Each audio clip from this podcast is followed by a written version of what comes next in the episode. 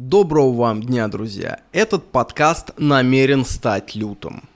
Сегодня у нас всего одна книга. Всего лишь одна, зато какая. Давайте сначала разогреем интеллектуальные мышцы. Вы ведь знаете, что перед любой тренировкой надо разогреть мышцы. Причем, чем ты старше и чем прохладнее на улице погода, тем больше надо уделить внимание разминке. У нас в Буэнос-Айресе осень. Причем осень в этих широтах очень странная – она золотая, то есть половина деревьев окрасилась в багрянец, окрасилась в сусальное золото, но при этом на улице очень тепло. Тепло настолько, что можно выйти в футболке. Золотая осень, идущая полтора месяца, золотая осень под синим небом, и прямо сейчас у меня за окном громыхнула молния. Возможно, этот подкаст будет записываться под грозу, под ноябрьскую грозу. Потому что у нас в благословенном Буэнос-Айресе конец ноября. Ничего так хорошо не разогревает человека, как денежный вопрос. Допустим, тебе обрыдла работа, ты хочешь больше никогда в своей жизни не работать и жить только на пассивный доход. Допустим. Сразу, во-первых, давайте скажу, что это не реклама, не подводка, вообще ни к чему. Это просто рассуждение, а то я чувствую, как многие насторожились, я чувствую, как у вас сердечко забилось. Ничего в этом подкасте я вам не продаю. Кроме хорошего настроения, позитивного мироощущения, ведь сегодня пятница, ведь сегодня мы покидаем офисы. Вонючий open space с надоедливыми коллегами, и сегодня в эфире радио Чеч мы ставим только позитивную музыку. Олег, добрый день. Олег, вчера немножко раскутился. Гуляли-гуляли по центру, снимали видео для этого подкаста и случайно зашли на рынок Сан-Тельмо. Здесь такой самый старый район Сан-Тельмо знаете, такой район одновременно и богемный, одновременно преступный. То есть, когда ты идешь с камерой, к нам человек 5 подошло, говорит, вот это уберите, говорит, вам сейчас, говорит, ударят ножом здесь. А с преступностью здесь дела очень интересно обстоят. С одной стороны, количество убийств меньше, чем в Москве. С другой стороны, количество ограблений очень большое. И вы понимаете, количество убийств и ограблений, они между собой связаны. Здесь просто люди отдают вещи сразу. То есть был случай в парке недавно, двое забастовали, к ним подошли, говорят, телефоны сюда, сдаем, молодые люди. Они забастовали, в итоге ножом получили в грудину. То есть один погиб. То есть а здесь вообще спорить с грабителями нельзя. У них никаких моральных норм нет. Это не какие-то пацаны, с которыми можно добазариться, которым интересен твой ранг. Как вот мы, какую преступность мы помним из детства, да? Здесь это чисто хищные собаки. То есть, как правило, мигранты откуда-то с севера Америки, южной. То есть, и если ты не отдаешь деньги, они просто могут ударить, например, твою жену или твоего ребенка, потому что это самый легкий способ на тебя надавить. Никаких моральных норм. Чисто ницшанские сверхлюди, блин. Поэтому здесь принято все отдавать сразу, поэтому количество убийств небольшое. Ну так вот, и в этом Сан-Тельмо мы изобрели такой рынок, который находится на полуподвальных помещениях, я не знаю, что там было раньше, и там кругом жарят мясо, жарят сыры, наливают крафт, такое, знаете, все в дереве, в камне, одновременно пошарканное, но пошаркано не нарочито, как в модных барах в Лондоне, в Москве, а пошаркано по-настоящему. Потому что время прошло, и тысячи ног действительно шаркали это помещение. Деды пьют пиво, вот это я люблю, когда деды пьют пиво. Значит, у дедов есть деньги. Вот, и мы примостились, глядя на камин на Парижу, на котором жарятся вкуснейшие домашние сосиски, и выпивали пиво, и славно на душе, друзья, славно. Есть какое-то ощущение утраченных 80-х, честно говоря. Какое-то здесь, здесь все крафтовое. Из-за того, что экономика не слабая, здесь очень мало пластика, неоновых вывесок. Здесь много написанного от руки, много сделанное самолично. Вы знаете, это такая продвинутая цивилизация голубей и лебедей из э, покрышек автомобильных. Что-то такое. Могу эти места показать. На ютубе я гуляю ровно по этим локациям, ровно под этот же подкаст. Четыре дня назад гулял, снимал. В описании будет ссылочка. Ну так вот, надоело тебе работать, братец. Да, допустим, ты садишься как-то утром туманным и думаешь, сколько мне нужно денег, чтобы никогда не работать. На самом деле можешь не думать, есть формула, которую посчитали инвесторы. Эта формула называется «Мои ежемесячные расходы умножить на 400». Как только ты накапливаешь эту сумму, с этой поры ты можешь выходить на пенсию прямо сейчас. и ты будешь получать сумму, которая тебе нужна на ежемесячные расходы, ну, довольно стабильным способом. То есть шанс того, что деньги у тебя обнулятся, близок к нулю. Шанс умереть у тебя намного больше, чем, э, например, схлопывание рынка фондового США. Ну, в целом, конечно, все может случиться. В эту формулу заложена уже инфляция. То есть, если ты сейчас тебе для жизни нужно условно 1000 долларов, э, то, соответственно, там через 40 лет тебе нужно будет 2500 долларов. И в эту формулу эта инфляция уже заложена. Но Великий экономист Юрий Вафин недавно, кажется, открыл еще одну сущность помимо инфляции, про которую никто не говорит, но которая может поломать все твои кайфы. Вообще, что влияет на цены, на нашу жизнь, кроме инфляции? Я назвал это прибавляемые кайфы. Наверняка в эконом-теории где-то это написано в скучных пыльных учебниках, но мы любим открывать все заново. Мы любим, приезжая в новый город, не гуглить, какие тут есть классные места, а ходить по городу, как будто ты маленький ребенок заблудившийся. А потом уже гуглить, что ты видел. И вовлечение намного больше. Так и с терминами. Когда ты что-то изобретаешь, потом интереснее прочитать, что об этом думают специалисты. Что такое прибавляемые кайфы? Почему тебе не хватит двух с половиной тысяч долларов через 30 лет? Чтобы проиллюстрировать эту историю, давайте перенесемся 40 лет назад. Как будто мы в 1980 году сидим туманным утром и думаем, я не хочу больше никогда работать, сколько мне нужно денег.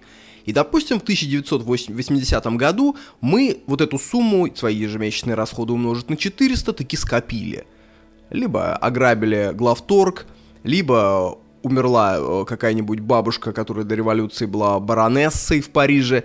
Но у нас есть эта сумма, и мы выходим в 1970 году на пассивный доход, мы просто живем, да, заложили инфляцию.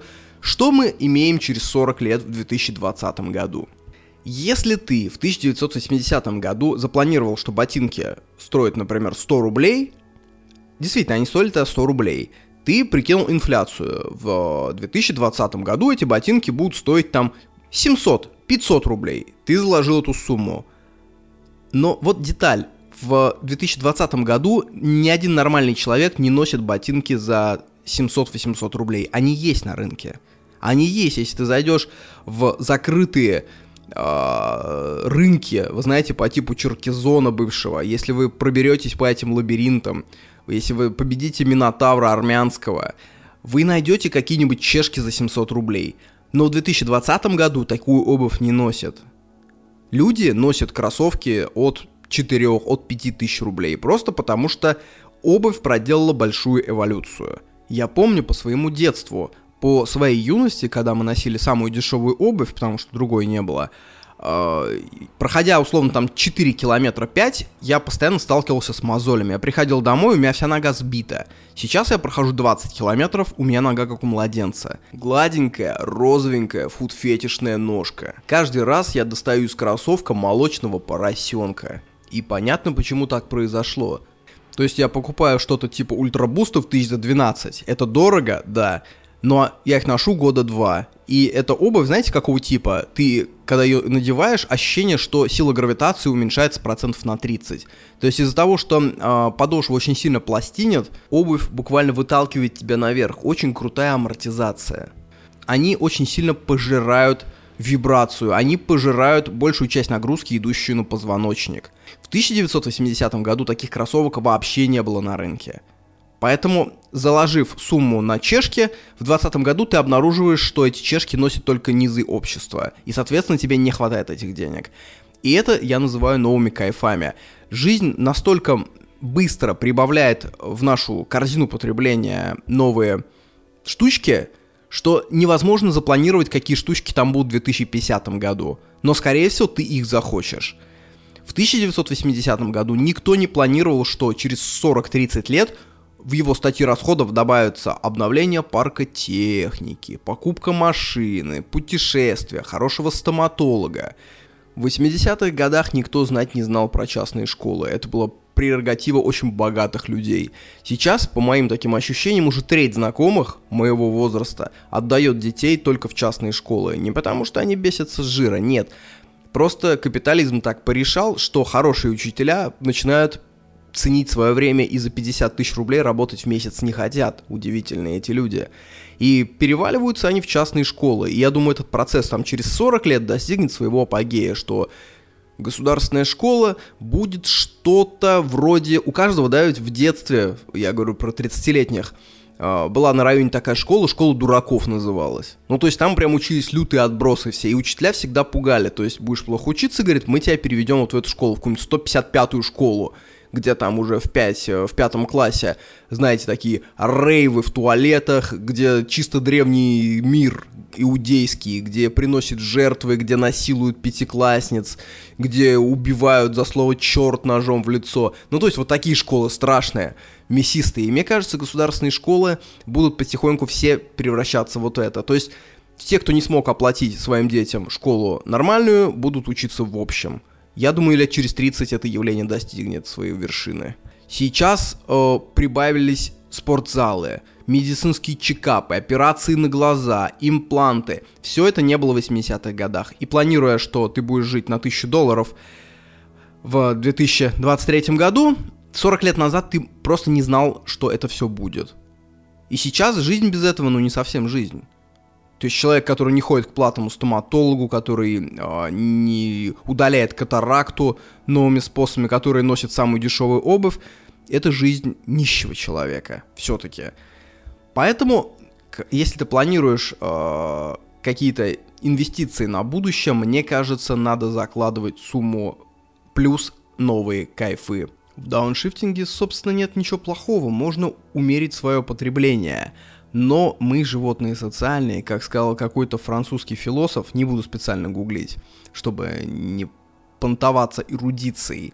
Он сказал что-то вроде «Я готов быть бедным, но я не готов, чтобы другие люди знали это про меня».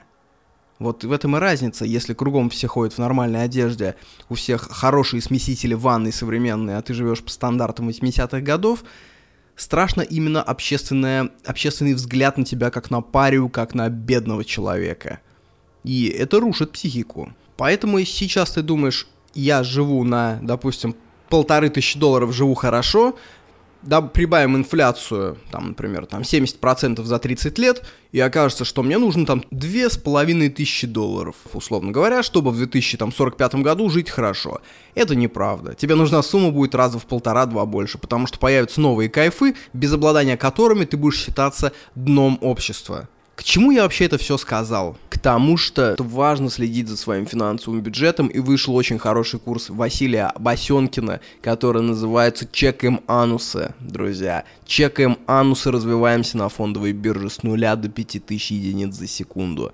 Здесь гогот тролля, хохот домового эльфа и прочие звуки, которые показывают, что я шучу. Все это я сказал, чтобы намекнуть что мы завели привычку жить очень быстро и стремительно отрываться от основ, и мы перестаем понимать наших предков. Сегодня подкаст будет посвящен одной книге. Я обозревал книги современные, я обозревал книги 50-летней давности, но такую древнюю книгу я не обозревал никогда. Многие из вас уже догадались, сегодня у нас библейский подкаст. В моем браузере открыто 100 вкладок, не меньше – Плач Иеремии, стих 5. Особенности Таухила. Генезис Ивусеев. Почему Хатабыч врал? И вот эти вот все вкладки, они не просто так. Я очень много гуглил, потому что понять Библию без гугла невозможно. Это настолько огромный мир, что большинство людей, когда произносит слово Библия, когда говорит о Новом Завете, о Ветхом Завете – они подразумевают что-то очень далекое от истины, от того, что на самом деле есть эти книги. И в какой-то момент я понял, что я тоже мыслю мифами о Библии. И я решил взять в помощники одного уважаемого человека. Этот человек знатный библиист. Библиистика это вполне себе наука, которая изучает, кто, когда, что писал, что это значит и как это вообще читать. Этот библиист, он, знаете, он был очень верующим человеком. Но потом он взялся за материальное библиоведение, 15-20 лет он изучал, и в итоге он пришел к тому, что он говорит, я перестал быть верующим, я агностик. Я, говорит, не смог, я столкнулся с таким кризисом веры, говорит, после того, что я прочитал. У меня был несколько обратный процесс. Я прочитал его книгу, которая называется «Полное введение в Ветхий Новый Завет». Довольно сложная, но очень интересная книга. Скорость чтения у меня просто зашкаливала в отрицательную сторону. Я так медленно давно не читал, потому что, читая каждую страницу, ты постоянно сталкиваешься с необходимостью гуглить, что это вообще за явление. Э, знаете, как набрасывать мясо вокруг себя, набрасывать, набивать паклю между бревен, чтобы не продувало. Так вот, я поймал себя на мысли, что я наоборот стал относиться к писанию намного серьезнее после этой книги. Потому что я понял, что это не сказоньки, это огромный литературно-исторический памятник. И что самое главное, зачем читать Библию, и зачем ее самое главное разбирать. Потому что как человек состоит на 80% из воды, да, вы знаете, с огурцом на пару, так человек любой э, нашей цивилизации, он состоит на какой-то процент из Библии. Он сам этого не осознает. Вот физически сядь, начни разбирать убеждения инстасамки. Я уверен, процентов на 40 весь ее моральный мир внутри, ее законы, ее смыслы жизни состоит из э, иудейского писания времен ранних пророков. Очень интересно сепарировать и отделять скальпелем личное от семейного, семейное от национального, национальное от библейского. Много того, много твоих убеждений, которые ты считаешь, что тебе дала семья, тебе дал отец, мать, возможно, старшие какие-то пацаны. Возможно, в большинстве своем это все Библия. Твои какие-то стереотипы о жизни, какие-то мысли о женщинах, о богатстве, в большинстве своем это Библия. Например, ненависть к богатым, зависть к богатым, мнение о том, что богатство, оно противочеловечно, что ли, что духовность в бедности. Это то, с чем куча людей щеголяет, думая, что это истина. На самом деле это не истина, это не истина русского народа, это не истина христианства, это судьба одной религиозной еврейской секты 300 лет до нашей эры. Просто с ними сложилась судьба определенным образом, и поэтому у них появились пророки, которые высказали это мнение. И я в подкасте в дальнейшем расскажу, как это проявилось тому, что, скорее всего, многие из вас думают, что богатство коррелирует как-то с бездуховностью. Я думаю, очень многие наши сограждане разделят это мнение, не зная того, что они повторяют слова пророков одной иудейской секты Ближнего Востока. И такого много. И вы прям будете ловить эти моменты по ходу подкаста. И если ты это не отсепарируешь, ты не сможешь это посмотреть на это новыми глазами. В общем, весь этот подкаст будет посвящен Библии.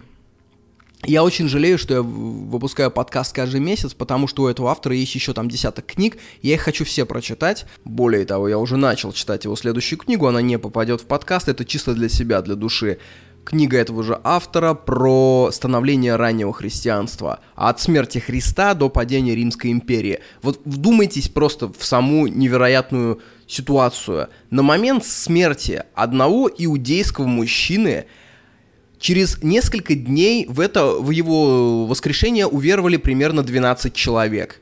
Вот. Один с мужчиной, там одну, одна-две женщины.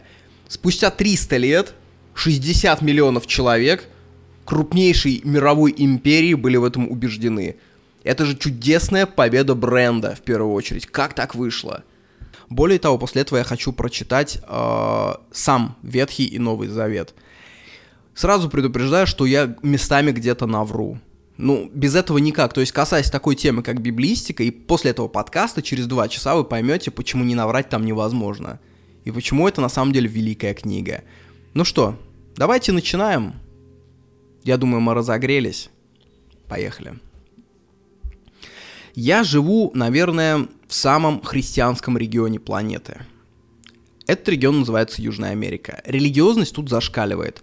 Удивительно, что в этом регионе я выбрал самую нерелигиозную страну, Аргентину. Но и она по меркам других стран очень религиозна. А если мы возьмем, пойдем севернее, туда к тропикам, Эквадор, э, Колумбия, Бразилия – там религиозность просто зашкаливающая. Удивительно именно, что самые религиозные страны планеты, самые христианские, это те страны, куда христианство пришло сравнительно недавно. Все началось на Ближнем Востоке. Наша биологическая родина — это Восточная Африка, там где Танзания, оттуда пришли там, условно, 200 тысяч лет назад зародился наш биологический предок.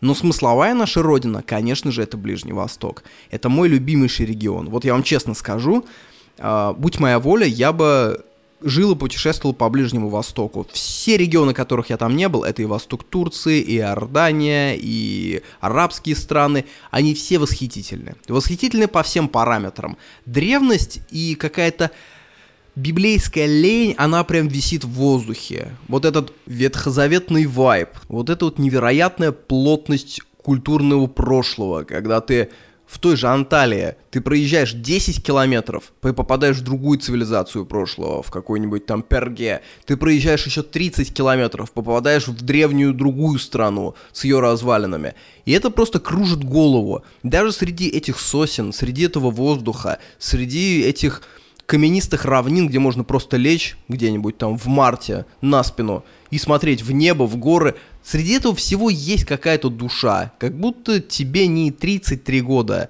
а 3333 года. Кстати, да, только сейчас понял, что я делаю обзор на Библию в возрасте 33 лет. И все на самом деле берется оттуда. Все вышло из этого региона. От Египта до Иордании. Вот все, что закладывается в современный какой-то базис, все оттуда. В нашей культуре европейской нет ничего из Африки, какой-то совершенный минимум с буддийского Востока. И все с этого ветхозаветного Востока ближнего, все оттуда. Даже алфавит русский, боже мой, это же по сути греческий алфавит, а греческий алфавит это по сути алфавит финикийский. Можете погуглить, посмотреть. Наша буква А русская, это финикийская алеф, Б это бест, Г это гимель, Д это далет. А это первый алфавит на Земле, примерно 12-13 век до нашей эры. И вот наш русский алфавит, на котором я сейчас с вами беседую, он идет оттуда. Не из Африки, ни откуда, ни из Дальнего Востока, именно из этого региона. Что такое вообще Библия? Насколько она древна, чтобы понять? Э, Ветхий Завет, самые древние книги Ветхого Завета, это 9 век до нашей эры. Илиада Гомера — это где-то 8 век до нашей эры. То есть плюс-минус это ровесник Илиады Гомера. Есть книги древнее на Земле? Есть но они короткие и они не связаны в такой массив. То есть это не книги, это скорее такие статейки. Есть книга Птахотепа, например. Это книга из Древнего Египетского царства. Это вообще две с половиной тысячи лет до нашей эры. И там я ее тоже прочитал, очень интересно, есть литературный перевод, я, кстати, рекомендую вам прочитать, она вообще небольшущая, это, по сути, такая методичка, как вести себя при дворе фараона. Перевод Анны Ахматовой, кстати. Давайте я вам переведу. Как вести себя при дворе фараона на наш язык это как вести себя в приличном обществе, где огромная масса важных людей. Как не облажаться и как одновременно не стать лебезящим дурачком. Э, возбуждает, что этой книге 4,5 тысячи лет. То есть ты прям реально читаешь то, что было написано 4,5 тысячи лет назад. Там такие истины типа, если ты поднялся с грязи, не веди себя высокомерно, брат. Беседуй и с глупыми, и с умными. Почему с глупыми? Потому что есть такой зеленый шикарный камень, изумруд. И иногда его находят в жерновах у рабов. То есть ты не знаешь, где обретешь мудрость. И довольно такие актуальные вещи, которым почти 5000 лет.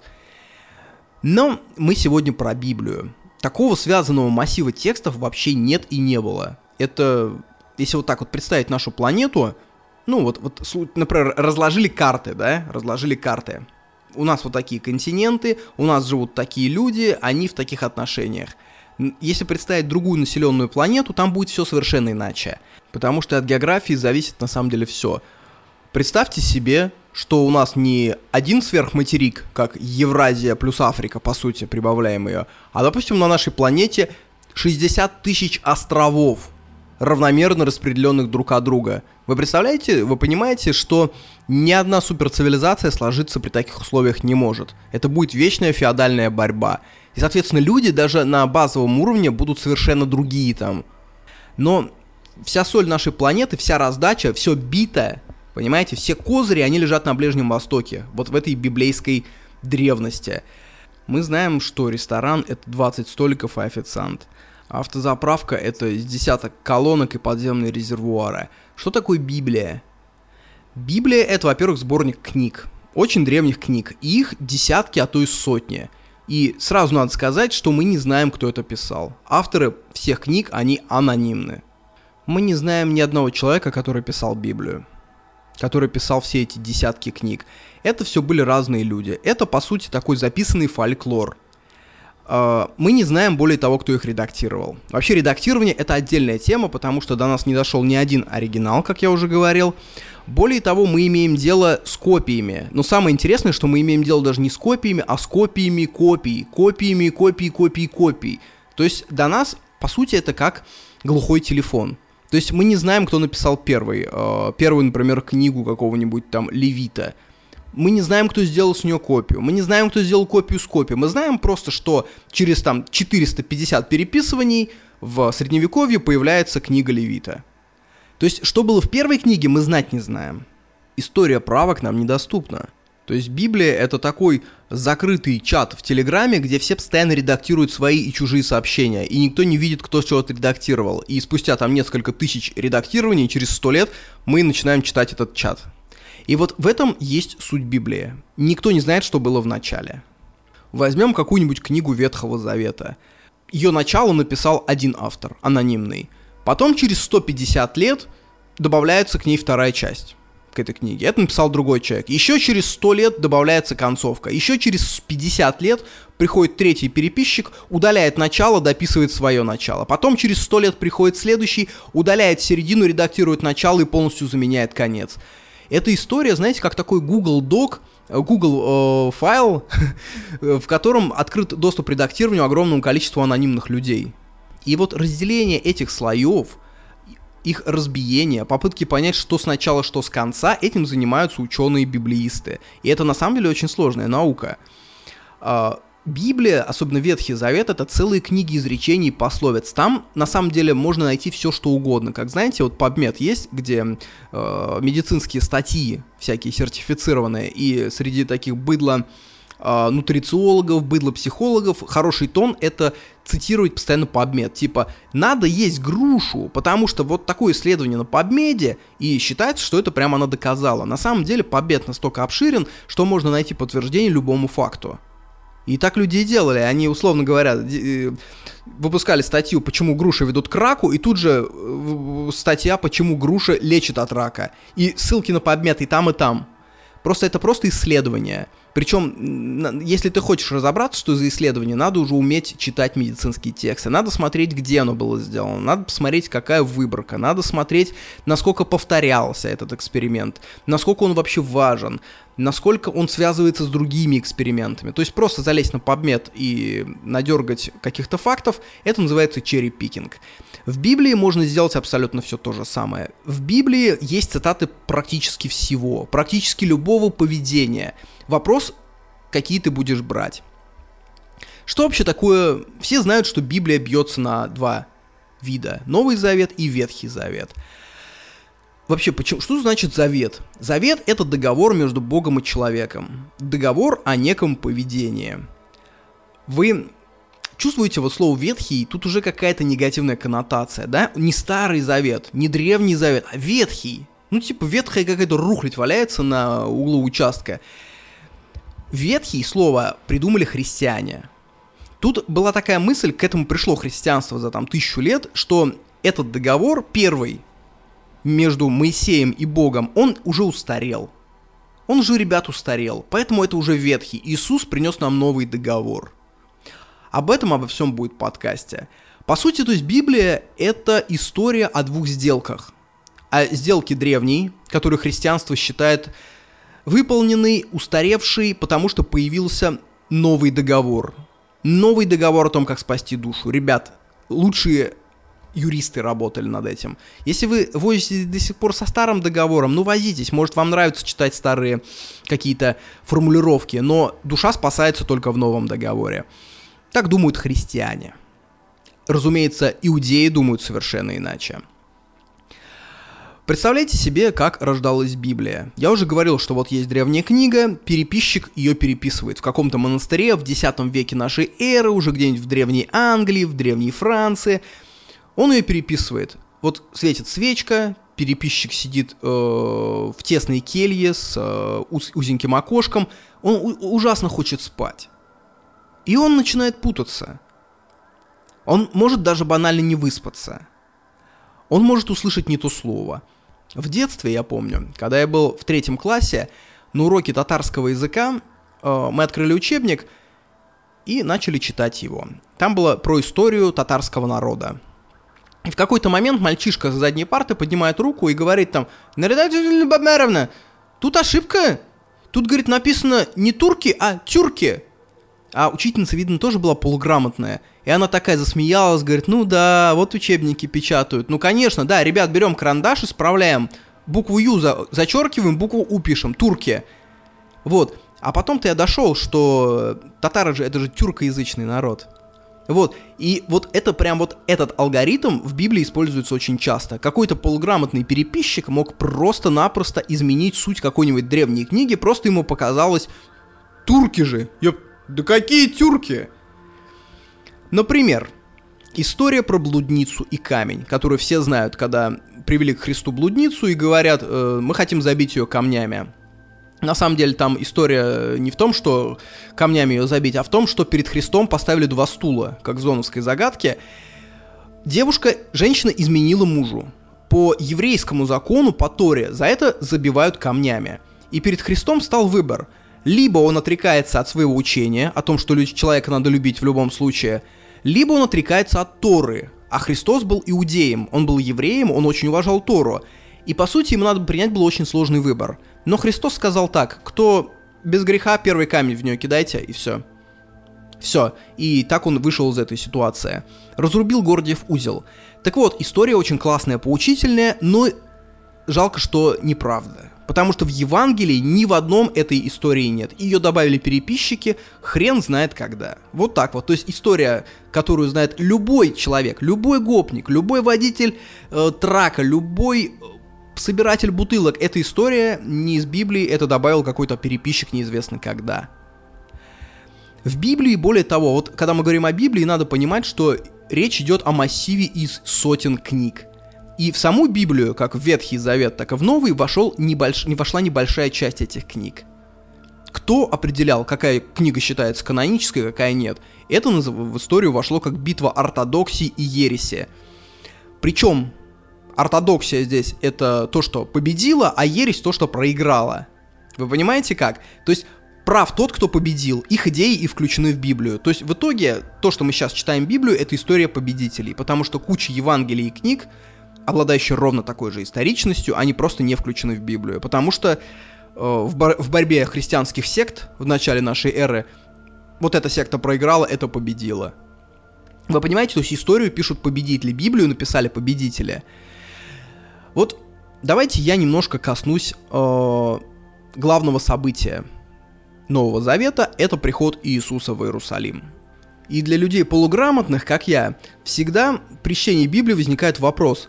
Так, Иисус пришел в Иерусалим на Пасху. Погоди, мы празднуем Пасху. Пасха это воскр... воскрешение Христа.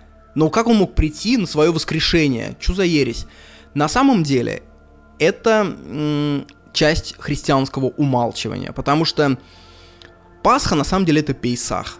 Это событие в честь исхода евреев из Египта. Помните, когда Моисей их вывел из Египта, еврейских рабов, когда море расступилось, евреи прошли?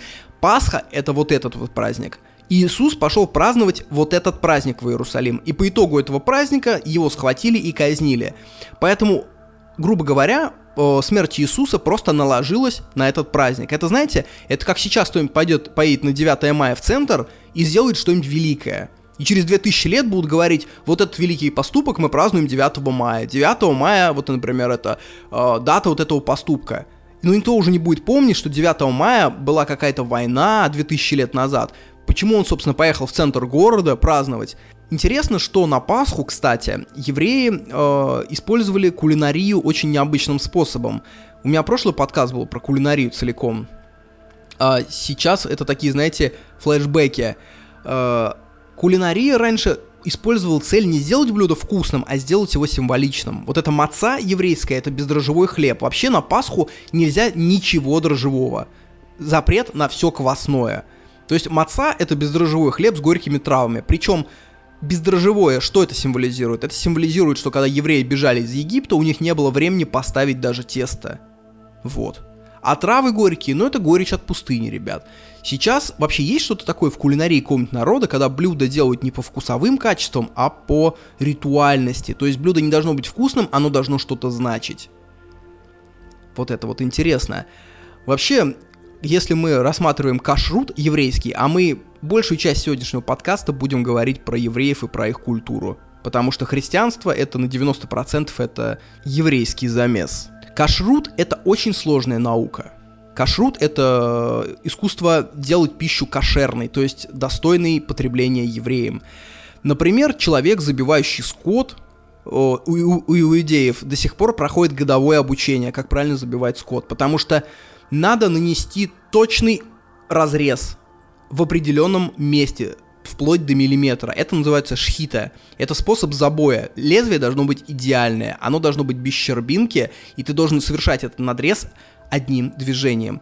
Остроту ножа проверя- проверяют на ногте. Если остается хоть какой-нибудь заусенец, нож надо перетачивать. То есть есть прям целые школы заточки ножей. Вообще идеально это когда мясник, э, кашрутовский мясник, идет к равину и они обсуждают, можно ли этим ножом резать, достаточно ли он гладкий и острый. Сюда же вмешивается политика. Вы представляете, есть община еврейская, э, там есть мясник, которому там 60 лет, он уже 40 лет старший мясник. И приходит в общину молодой равин. И Равин говорит, нож не идеально заточен, им убивать нельзя, и просто останавливается вся движуха. Вот эта вот война политическая между старым мясником и молодым Равином, это прям ну, это частая история конфликта в еврейских общинах. Соответственно, очень много еврейского фольклора про это. Каких животных можно есть в, в, по кашруту? Звери вообще делятся на два вида. Это кошерные и трефные. Вот трефной — это антоним слова кошерный. Кошерный зверь – это тот зверь, у которого есть копыта и который жует жвачку. То есть, ну, представьте, любое, собственно, копытное, там, коза, корова – это кошерно. У кого нет копыт, ну, у кого, ну, не знаю, какой-нибудь лев. Вот у него нет копыт, он не жует жвачку, он трефной зверь, его нельзя есть. Есть животные посредине, которые обладают одним из признаков. Например, заяц. У заяц жует жвачку, но у него нет копыт, насколько я знаю. Или свинья. У свиньи есть копыта, но она не жует жвачку. Или Витя Ака. Он жует жвачку, но у него нет копыт. Хотя кто из вас видел когда-нибудь ступни Вити Ака? По поводу этих зверей прям особо жесткий запрет. Чтобы евреи не думали, что раз у них один признак, их наполовину можно есть. В Торе указано пять зверей, в древней Торе которые до сих пор не расшифрованы, такие как Хагав, Салам, и никто не знает, что это за звери. То есть какой-то еврейский ученый, который откроет этих зверей, он добавит немножко еды в, э, на стол современных евреев, может это какие-нибудь хорошие звери, которые сейчас считаются трефные, а на самом деле они кошерные. Там на самом деле миллион запретов в кашруте, например, запрет на поедание насекомых. Казалось бы, ну да, мы в нашей цивилизации э, аврамических и так насекомых особо не едим, мы не африканцы. Но их нельзя есть вообще ни в каком количестве. А теперь представь, сколько насекомых за год ты съедаешь спрятанных в капусте, во фруктах, клоп надкушенный на малине, какой-нибудь жучок в яблоке, червячок. На самом деле, э, правоверный еврей должен очень тщательно разобрать каждый фрукт, осмотреть каждую деталь, потому что это большой грех. И в какой-то момент э, я прям читал статью, почему, собственно, этот кашрут так распространился и почему он существует сейчас – на самом деле тут есть очень тонкая деталь одна. Представьте себе, ты еврей, ты приезжаешь в чужой город, и где ты будешь искать еду? Еду кошерную найти нереально у Гоев. Ну, то есть у нас. То есть ты не можешь прийти в столовую и попытаться поесть кошерно, потому что банально в капусте могут содержаться там маленькая личинка э, какой-нибудь мухи, которую обычные люди съедают, а ты все, ты уже трефанулся. И ты идешь в синагогу, и к чему это приводит? Что евреи, расселяющиеся по разным местам, они в итоге все объединяются в одном месте, потому что им просто кушать надо. То есть питание это же такая базовая часть. Ты можешь не делать много других вещей, но питаться ты и должен. И таким образом еврейская идентичность сохранилась через кашрут. Вот что интересно. Филистимляне, финикийцы, ханаане ели все что угодно. Где они сейчас? Вообще, что такое Тора? Тора — это часть Ветхого Завета, но за такие формулировки иудеи тебя нахлещет линейкой по пальцам, потому что нет никакого на самом деле Ветхого Завета. Это чисто терминология христиан, такая же, как отрицательный хлопок, ну вы знаете, да? На самом деле есть иудейское писание. Огромный пласт огромной древней религии. А есть то, что наслоилось потом чуть-чуть сверху в виде Нового Завета, и христиане решили назвать всю этот, весь этот пласт Библией, На самом деле, забудьте слова Ветхий Завет, есть понятие еврейское писание. И Тора — это часть этого еврейского писания. Чтобы охарактеризовать эту историю, вот вам аналог. Допустим, мы сидим за столом. Ты начинаешь рассказывать очень длинную кайфовую историю о своей жизни. Ты рассказываешь час, два, все тебя слушают, и очень интересно, три, четыре, и уже на рассвете ты закончил рассказывать, а потом я встаю и говорю, а потом пришел дядь Толя, схватил собаку и убежал. И все. И теперь я говорю, мы с Витьком такую историю рассказали на прошлом празднике. И не важно, что Витек рассказывал весь вечер, а ты добавил малюську такую. Ты говоришь, его история — это подводка к моему, что дядя Толя схватил собаку и убежал. Возможно, это очень богохульный пример, но он, мне кажется, очень хорошо отражает, как иудеи смотрят вообще на христиан. Как они видят все, что мы сделали, но об этом отдельно. Возвращаемся к Торе. Это, по большому счету, законы, портированные примерно из времени тысячи лет до нашей эры. Портированные в современность. Вот это Тора. И в том числе э, в Торе очень много бытового. То есть, вы представьте себе, это же бронзовый век, это общество скотоводов. И вот это вот э, весь массив данных, это по сути как конституция того времени. И это пришло в современное время. Ну, и когда я говорю современное, я имею в виду, например, там, средние века. Понимаете, да, как мы широко сегодня берем? Умные люди вообще подметили, что Тора — это договор между владыкой и подчиненным. То есть это на самом деле юридический закон. То есть там прям прописаны права и обязанности еврейского народа. Когда мы говорим про Ветхий Завет, надо понимать, что речь не идет об отношении человека с Богом, исключительно отношения Бога с народом Израиля. Народ Израиля избранный, базар идет только между Богом и народом Израиля. Вот, два субъекта. И Бог говорит — я тебе даю вот это, вот это, вот это, ты обязан делать вот это, вот это, вот это. Это типичный вассальный контракт. Э, есть, причем, отдельный такой подвид русского православия, да, где русский особый народ. Вот это вот высказывание «мы русские, с нами Бог». И я вот так вот подумал, что, по сути, это такой косплей иудаизма. Потому что само христианство, оно вообще не про избранность. То есть э, сказать э, в христианскую эру, что мы, англичане, с нами Бог, это неправда. Бог с человеком, он с людской расой биологической бог не работает. Христос, новозаветный бог, он не работает с народами. Ему на самом деле плевать, англичанин ты, немец или там кто-то еще. Он даже так и сказал, для меня нет э, Элина, нет Иудея, для меня есть человек. И это, по сути, такой косплей Торы, когда, то есть, русский говорит, мы русские с нами Бог, надо сказать, да, ты абсолютно прав, только две поправочки, прошу.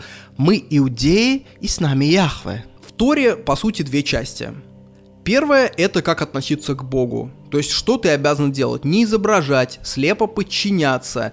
Например, кстати, интересная деталь, почему шаббат, вот шаббат, когда субботу они все отдыхают, почему это самый главный устой, и раньше за него казнили моментально. То есть, если ты работаешь в шаббат, казалось бы, ну не самый страшный грех, да, но за это прям моментальный харам.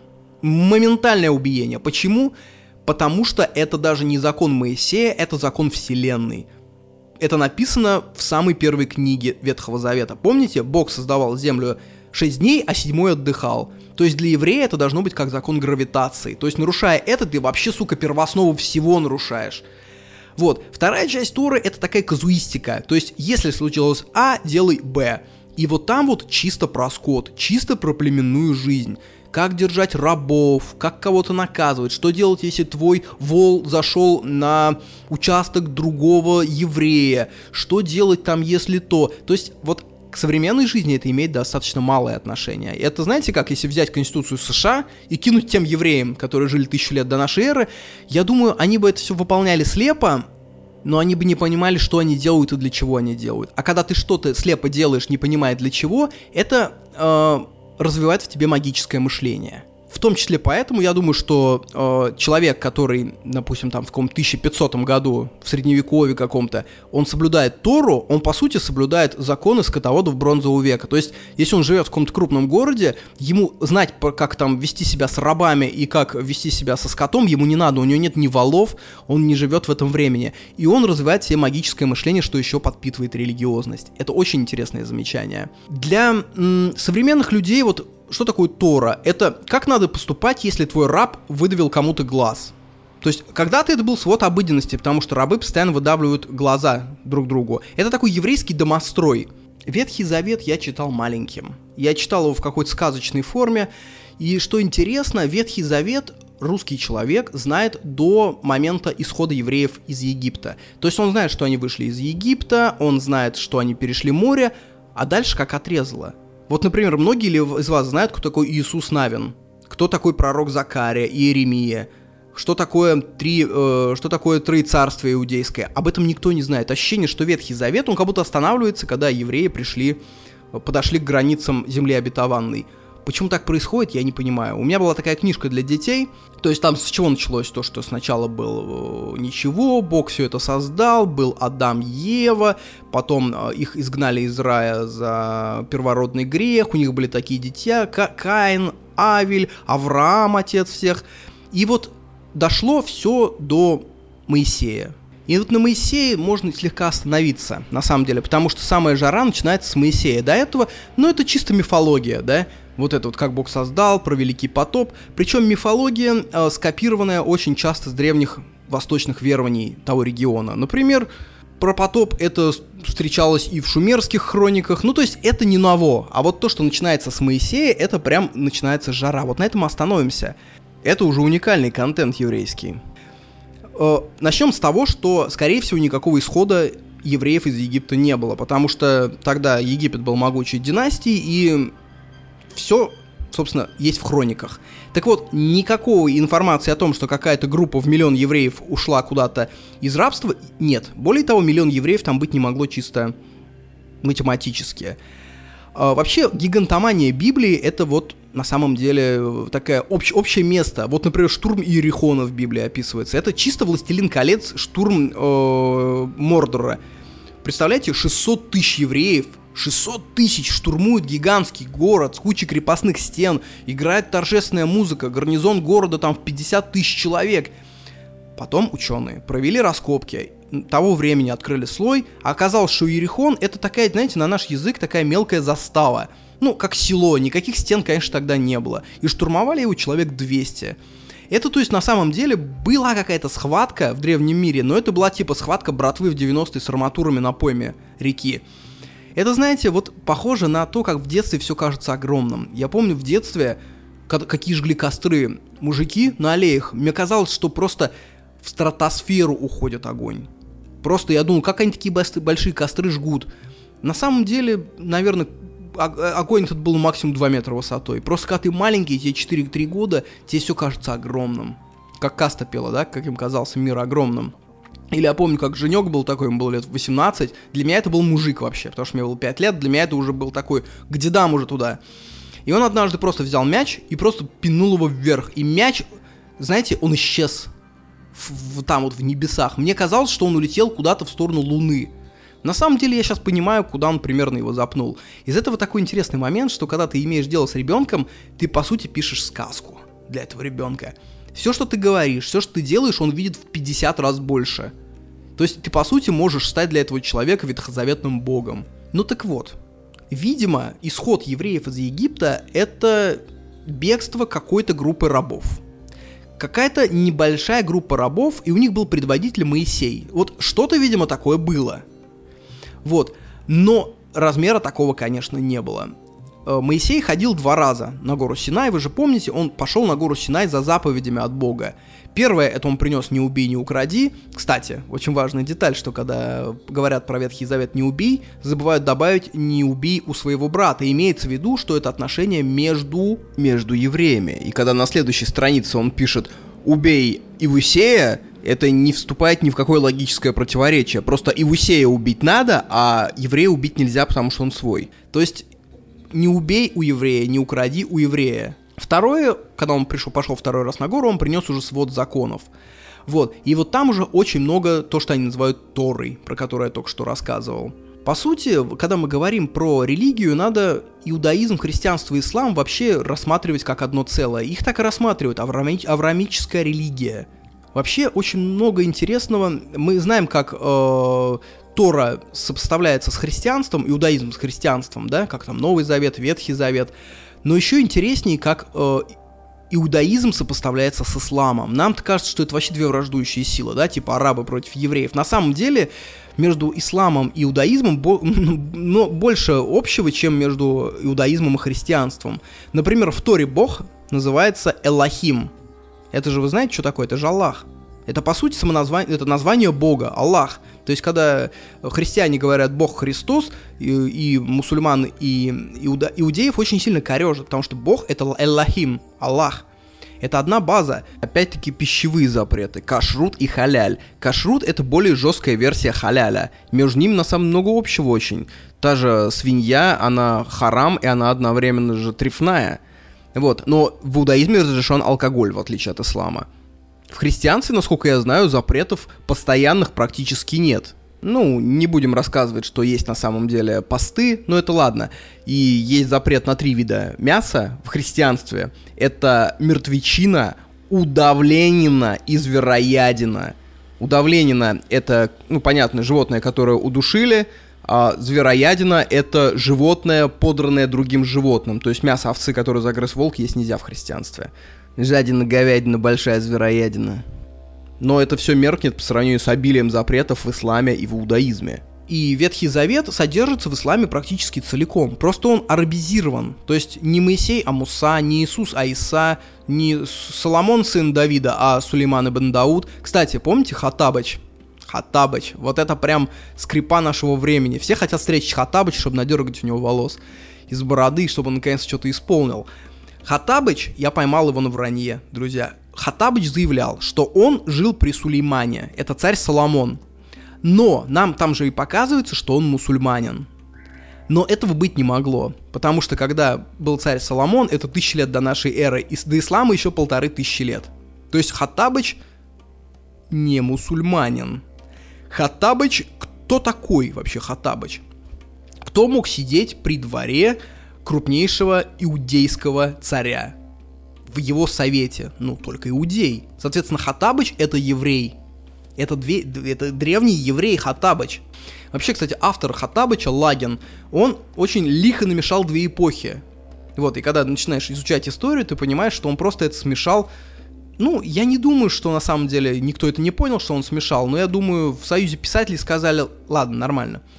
Он смешал э, Багдад примерно тысячного года нашей эры, такой аббасидский Багдад. Это эстетика принца Персии, Аладдина, арабская ночь. Это на самом деле не совсем древние времена, времен Гарона Аль-Рашида и эпоху царя Соломона тысяч лет до нашей эры. То есть между этими эпохами две тысячи лет разницы, просто чтобы вы понимали. Это как, знаете, когда-нибудь в будущем приедет джин, такой там 4000 год, например, какой-нибудь Волька Костыльков, такой киборг, который управляется нейросетями где-нибудь на Нептуне, и к нему он ловит, например, кувшин, и в этом кувшине э, джин. И джин говорит, о, я родом из глубокой древности, я жил при Иисусе Христе, у меня был телефон с полифонией, я слушал Макса Коржа. Вы понимаете? То есть эпоху Христову смешать с нашей. Это вот настолько же круто, как Лагин смешал вот эти две эпохи. Ладно, хер да с ним. Есть еще точка зрения, вторая, на Хатабыча, что он на самом деле выходил из своего кувшина в аббасидский Багдад, быстренько там принял ислам и снова в кувшин. Но это не такая сочная история. Получается, тем более, что он отрекся от веры Соломона, от иудейской Торы, и, по идее, Хатабыча надо забить камнями тогда. Ладно, хер да с ним номер два. Тора вообще очень сильно совпадает с кодексом Хамураппи. Сейчас у кого-то такие школьные, знаете, нейроны проснулись просто и хочется жвачку прилепить под парту. Вот Хамурапи последний раз все слышали в школе. Хамурапи это шумерский правитель, который подревнее вообще еврейского э, писания. Э, и там законы, на самом деле, очень сильно совпадают, и, судя по всему, законы, описанные в Торе, это вообще не законы еврейского народа, это законы вообще всех народов, живших вот в этом регионе. Ближнего Востока. Там интересно, я подметил такую деталь, что там закон, что если жена изменила, надо убить мужика, с которым она изменила, а бабу оставить. Почему? Кажется такое, ну, джентльменство, да, типа женщину не трогаем. На самом деле это идет от того, что баба это имущество в древнем мире. То есть, если... Там на самом деле много такого, что в Хамурапе, что в Торе, если, например, я убил твою дочь, ты не имеешь права убить меня, ты должен убить мою дочь. Понимаешь? Око за око. То есть моя дочь такая, ну и за что у меня батя психопат, но ты сейчас меня убьешь. Осуждение мужеложества там есть, лесбиянства нет. Это как, знаете, как, как у мужиков зоны, типа, ну что с бабы взять, ну лижутся там, лежат там в 69, ну какая разница, что с ней, а вот муж, с мужиков двойной спрос.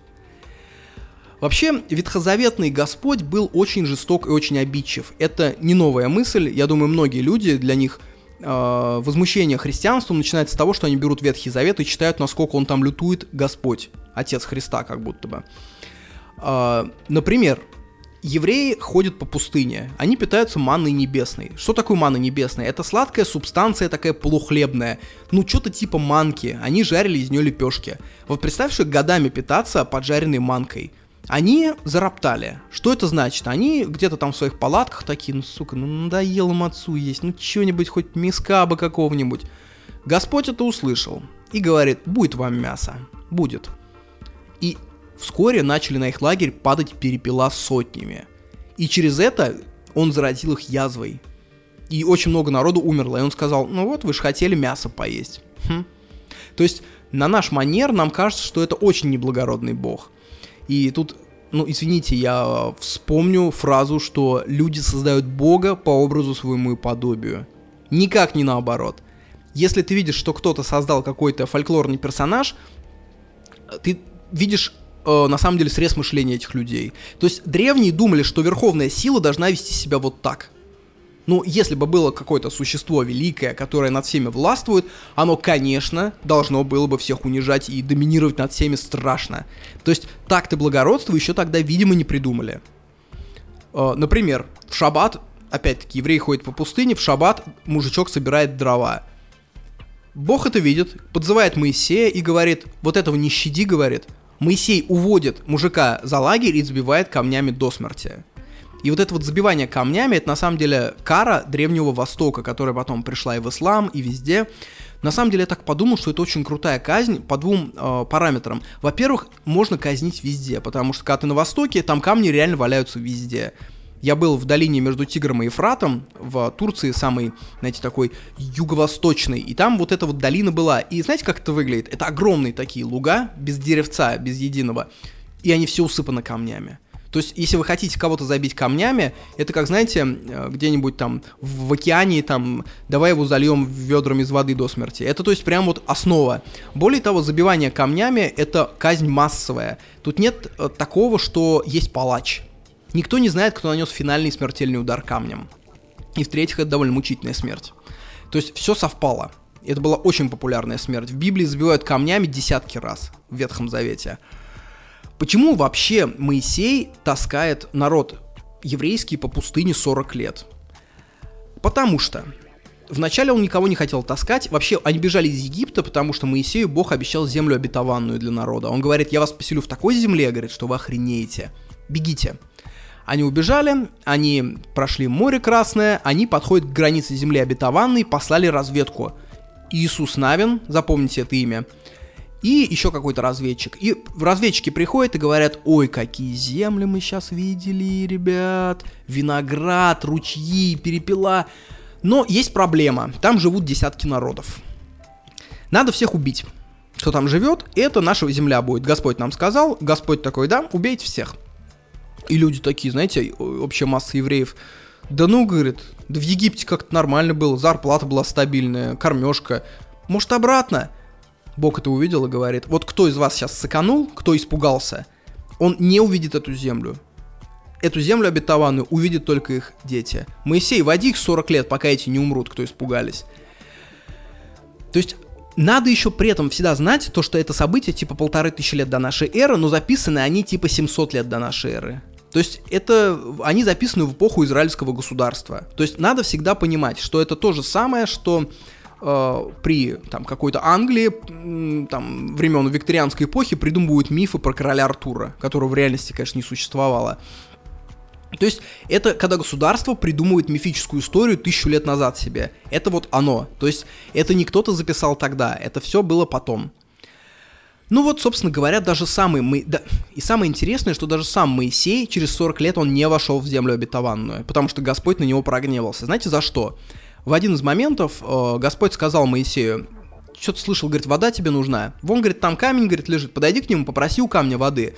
Моисей подходит к камню и палкой по нему, дух. И Господь такой, я тебе что сказал? Попроси, не палкой бей. Вот за это ты наказан, ты не зайдешь в землю обетованную. Поэтому Моисей подводит их через 40 лет к границе и исчезает. Все. Наследник Моисея, Иисус Навин, или Навин, или Навин, я так и не разобрался, везде по-разному. Это следующая эпоха, с которой про Ветхий Завет уже мало кто знает. Но согласись, в целом мало кто из прохожих может тебе сказать, кто такой Иисус Навин. Земля обетованная, там живут куча народов. Мадиане, Ивусеи. И Господь повелеет убить всех. Причем убивать как? Э, убивать женщин, убивать детей, убивать мужчин, оставлять только женщин, которые были девственницами. То есть проверяешь, если женщина не девственница, ты ее убиваешь. Если она девственница, ты забираешь ее себе, и, ну, грубо говоря, она теряет историческую память и становится твоей женщиной, женщиной твоего народа. И в этом главный кайф Библии, что ты видишь, как они видели мир. Вот эти древние племена. Это же не просто так все придумано. А особенно меня, знаете, удивило понятие херем древнееврейское. Это когда определенные места, определенные народы вырезались целиком. Когда я говорю целиком, я имею в виду вообще целиком. Вырезали даже девственниц, вырезали коров, кошек, собак, дома сжигали, еду всю сжигали. Нельзя брать ни одежду, нельзя брать ничего, нельзя даже брать камня, который, на которых стоял этот дом. То есть это полное тотальное уничтожение, экстерминатус полный. Потому что вся добыча идет Богу через дым сгоревший и воровать на пепелище нельзя ничего. И вот этот харем в Библии и Ветхом Завете устраивается сплошь и рядом. Особенно жалко Ивусеев. То есть я представляю, что это такие милые люди были, конечно, хотя они не были милыми. Я не думаю, что вообще там были милые народы. Вот. Но этих Ивусеев почему-то особо жестко уничтожали в Ветхом Завете. Если бы можно было выразить иудейское писание одним словом, это полностью покорись Богу. Вот выражение «раб Божий» на самом деле это не просто выражение, это буквально раб. Это полное подчинение. И в этом, я думаю, есть уникальность еврейского народа, что он придумал сверхсущность, которой подчинился целиком.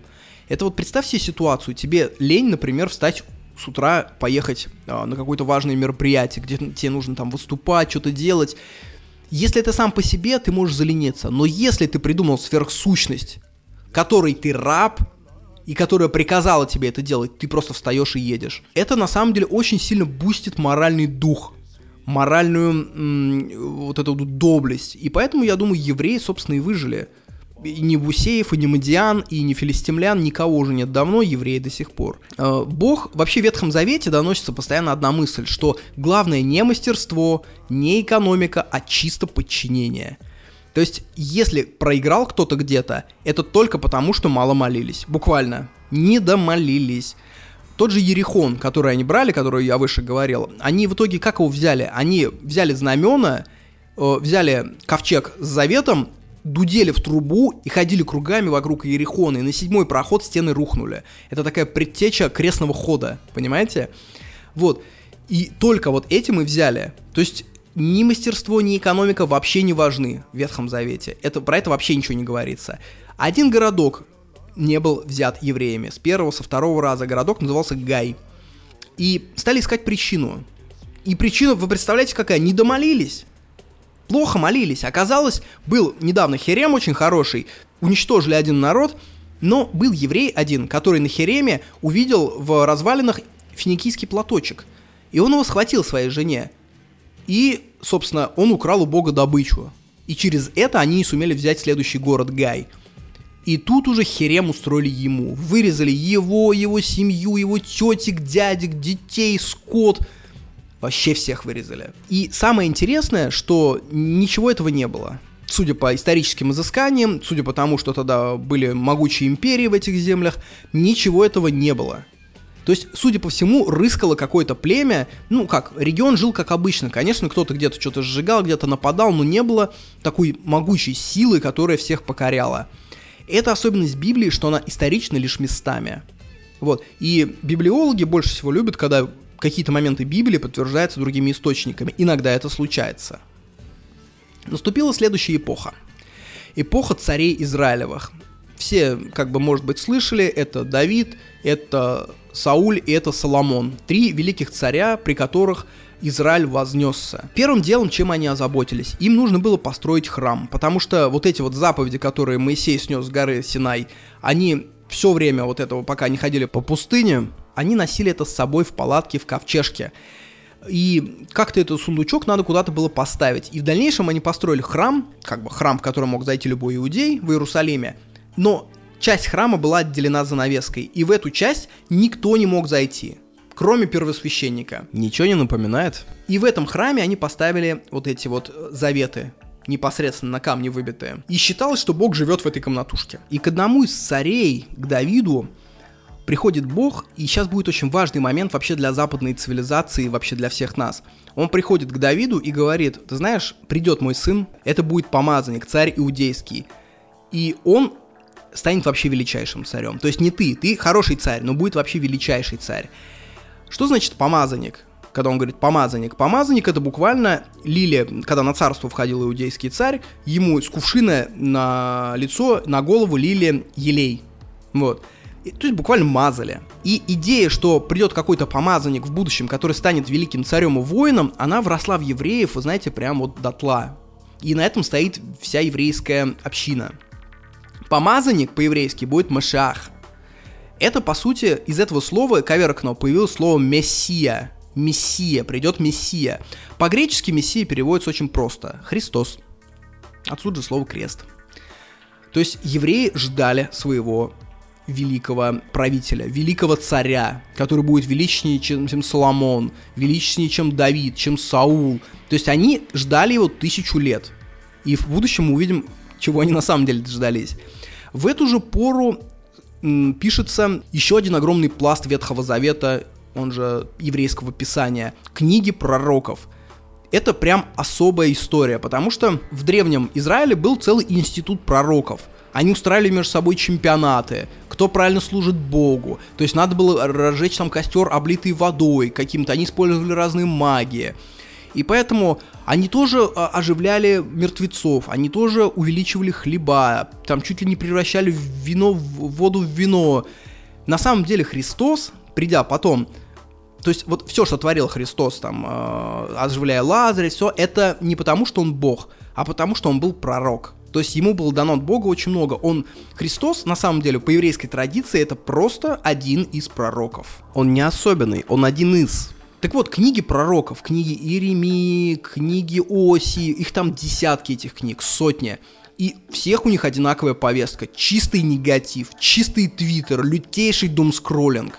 Прям желчь. То есть вы плохо молились, поэтому придет народ с севера, и детей ваших заберет в полон, и погибнете вы смертью страшную, и язвы там ваших невест покарают. То есть они все угрожают еврейскому народу, они все уничтожают еврейское духовенство. То есть пророки это такие люди из народа, которые, видимо, открыли в себе харизматику. Книги, написанные от них, конечно, писали не они. Опять-таки неизвестно, кто их писал, кто-то, видимо, записал за ними это э, там, через устную традицию, через там 500 лет. Но самое главное, почему появлялись пророки? Я думаю, это был очень крутой социальный лифт. То есть представь, что ты какой-нибудь пастух где-нибудь в Галилее. Какой у тебя может быть в Израиле бронзового века карьерный путь? Да никакого. Твой дед был пастухом, и твой внук будет пастухом. Но если ты откроешь себе способности пророка, просто Иерусалим будет тебя слушать. Если вы думаете, что это история дней минувших, на самом деле нет. Если посмотреть вот, вот так вот максимально непредвзято, кто такая какая-нибудь Елена Блиновская? Это пророк нашего времени. То есть реально люди выбрали ее пророком.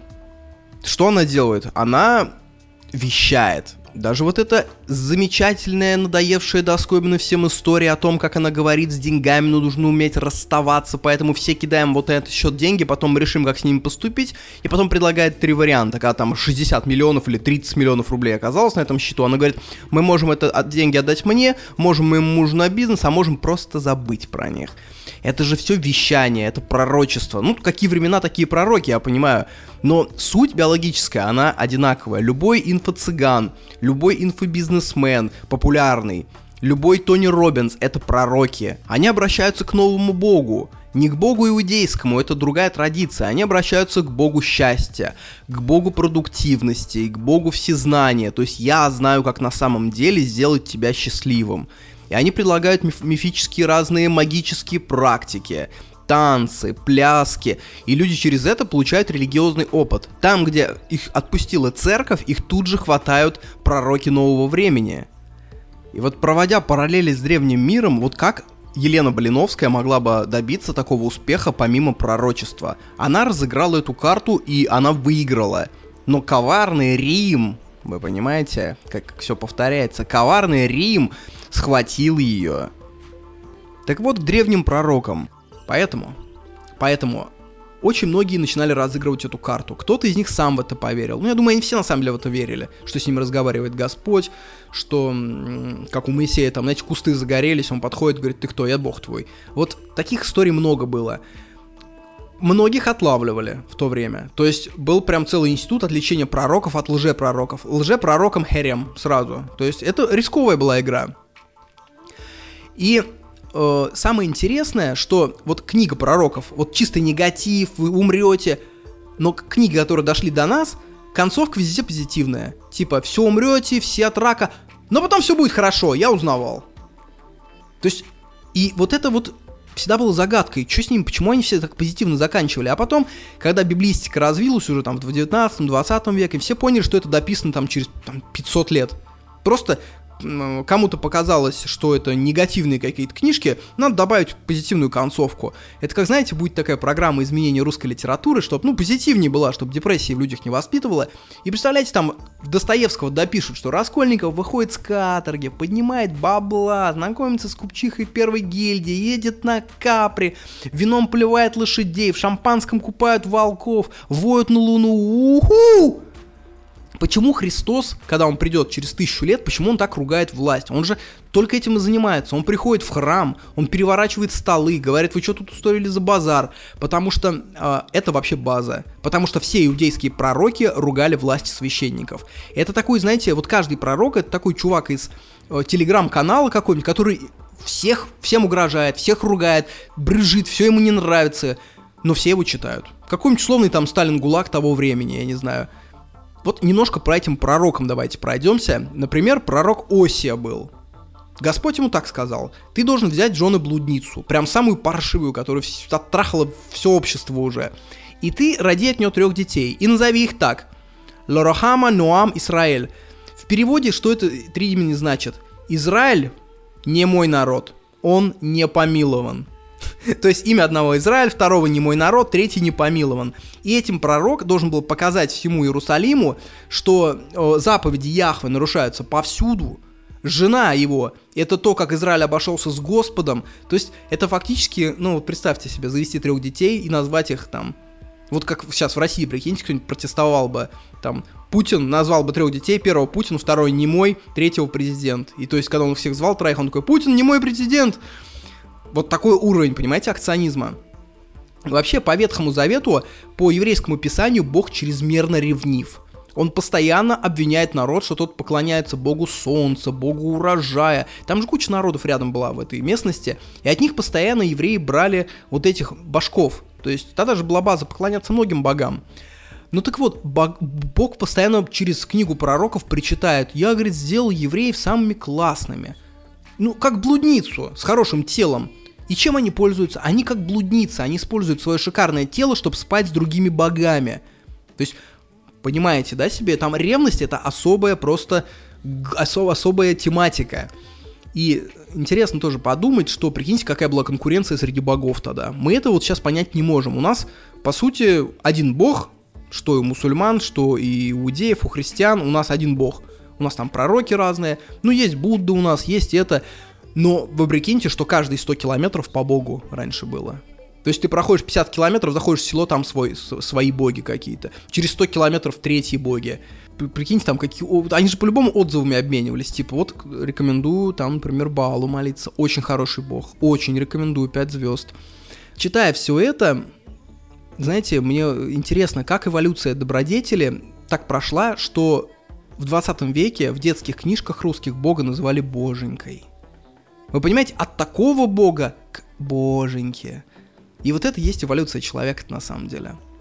Еще интересно по Ветхому Завету, э, как потихоньку заходят новые нормы, как идет эволюция веры. Например, вездесущесть Бога. Когда же говорят, Бог вездесущ, да? Храм. Помните, я говорил, что иудеи поставили храм крупнейший.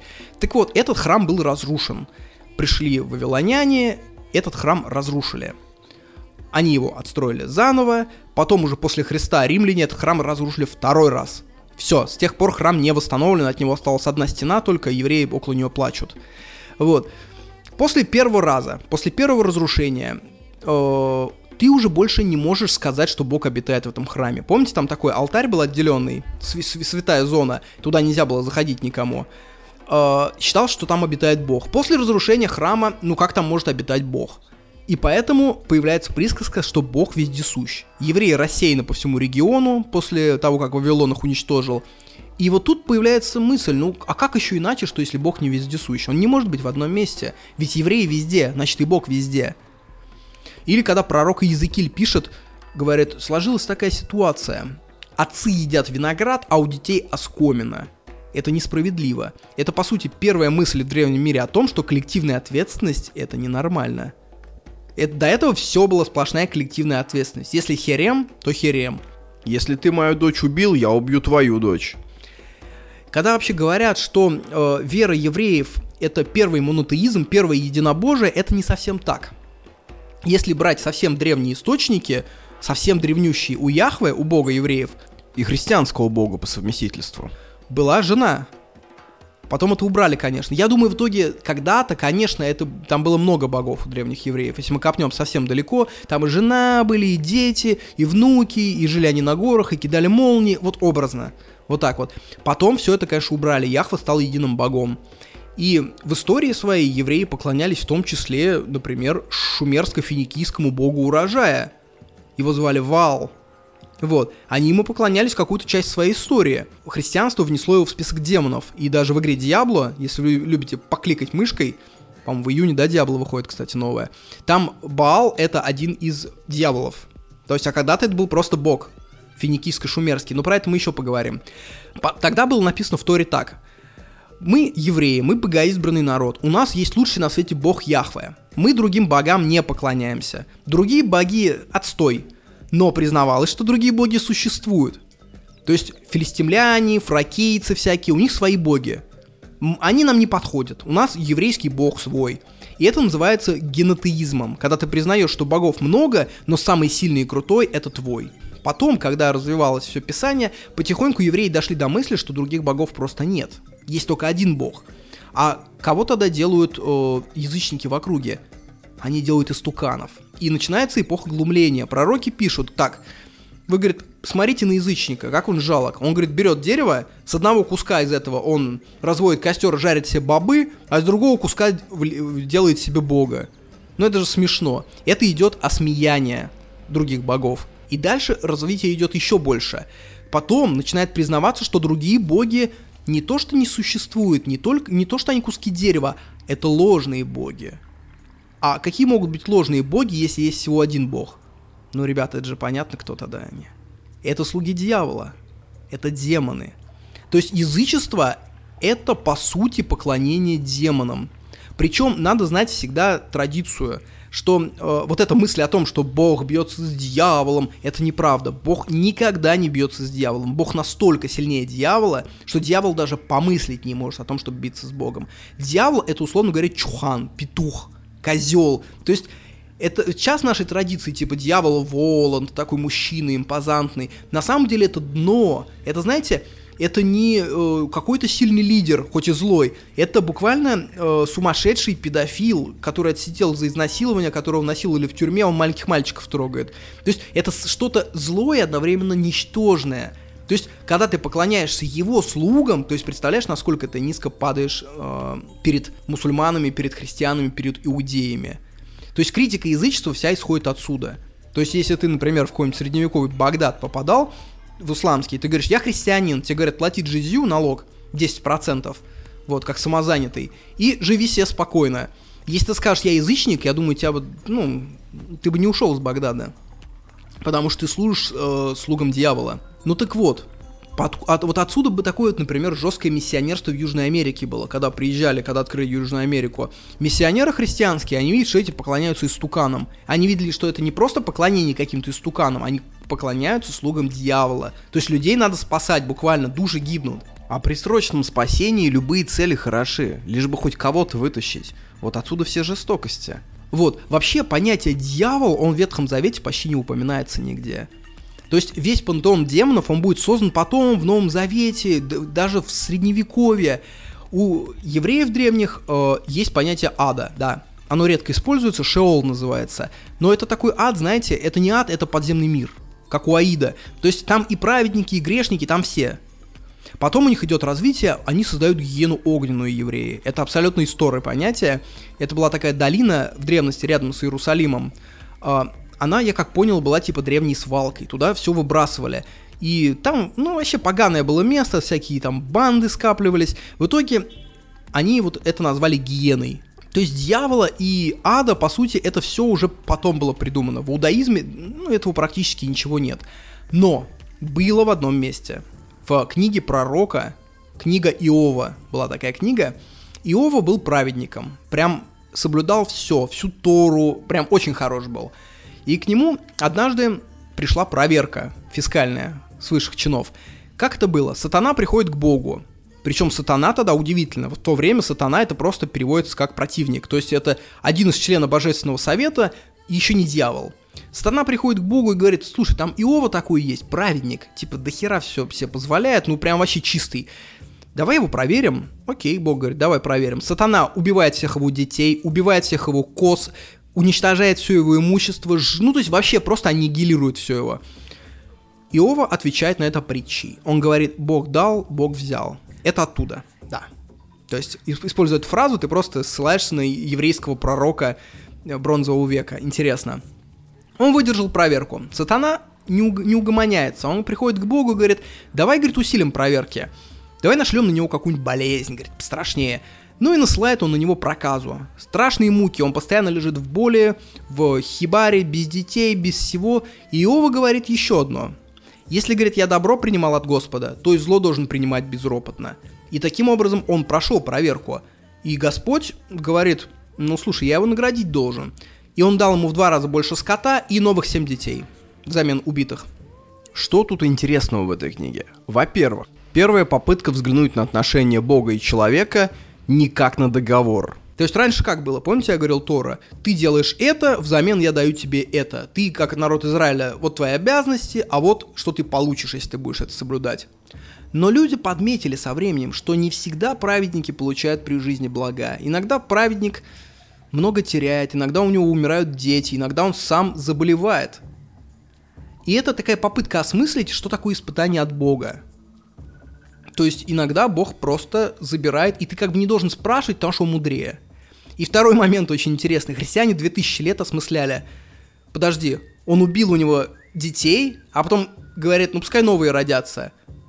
Нормально же, говорит, нормальный договор, да? Ну, то есть христиане очень сильно бастовали, пытались это переосмыслять, что не это имелось в виду. На самом деле это ветхозаветный бог, там все нормально. Он всегда так мыслит. И опять-таки, про сложность Библии. В этой же книге есть вторая версия этой истории, уже в стихах. Снова Иова, снова праведник, снова лежит он больной, без детей, слепой, кореженный, отпизженный. К нему приходят друзья и говорят, слушай, Иова, говорит, ну тебя по делу дали. Богу виднее, за что он тебя наказывает, ты просто это принимай. Иова кричит при этом, говорит, а можно мне с Богом поговорить? Я просто докажу, что я ничего дурного-то не делал. И тут является Бог. Бог приходит красиво, он приходит с бурей, с таким кортежем кадыровским, гневный, доминирует над Иовой, ничтожным, лежащим в язвах. Он ему кричит Бог, «Ты был на дне морей, ты знаешь устав неба, ты можешь голосом возгреметь к облакам, такая ли у тебя мышца, как у меня?» Это я реально привожу цитаты, друзья, я не троллю. Книга Иова, глава 40, стих 4, проверяйте. Иова в ужасе лежит, говорит, извини, Господь, что я усомнился. Просто извини, все, делай со мной что хочешь. Конечно, я, у меня и мышца не такая, и устав неба я не знаю, да и голосом возгреметь к облакам я не могу. И знаете, как это трактовали потом богословы? Типа, ты можешь быть праведником, ты можешь быть хорош, но это ничего не значит. Потому что ты столкнулся с силой, которая настолько сильнее тебя, что она не будет тебя даже слушать. Ей не интересна твоя трактовка. Ты обязан просто терпеть и молчать. Ты понял свое место? Терпеть и молчать. Никакой справедливости тебе не будет. Какой договор? С кем? С тобой? Забудь, никакого договора не будет. Это такая предтеча искусственного интеллекта и доминации над человеком, честно говоря, я уловил такие вот настроения. Сразу исповедуюсь, друзья, и этот глагол очень хорошо подходит к сегодняшней тематике. Я не смог вместить все многообразие тейков о книге в один подкаст. И я принял решение, я перемещу часть тейков э, в подкаст «Стружки». У меня есть второй подкаст, который выходит у меня на закрытом канале, в закрытом чате, я бы даже сказал, где сидит уже почти 700 человек. 700 отборнейших господ и доминатриксов. Великолепные люди, друзья. Великолепные диалоги. И все это очень сильно развивается. Появились дайджесты. То есть, там, знаете, когда открываешь а, утром, у меня причем утро, это у них вечер, по Москве это там 6 вечера, я открываю там 600 новых сообщений. И сразу паника, надо все прочитать. И появились дайджесты теперь. Каждый день специально обученный мастер слова подводит итоги дня.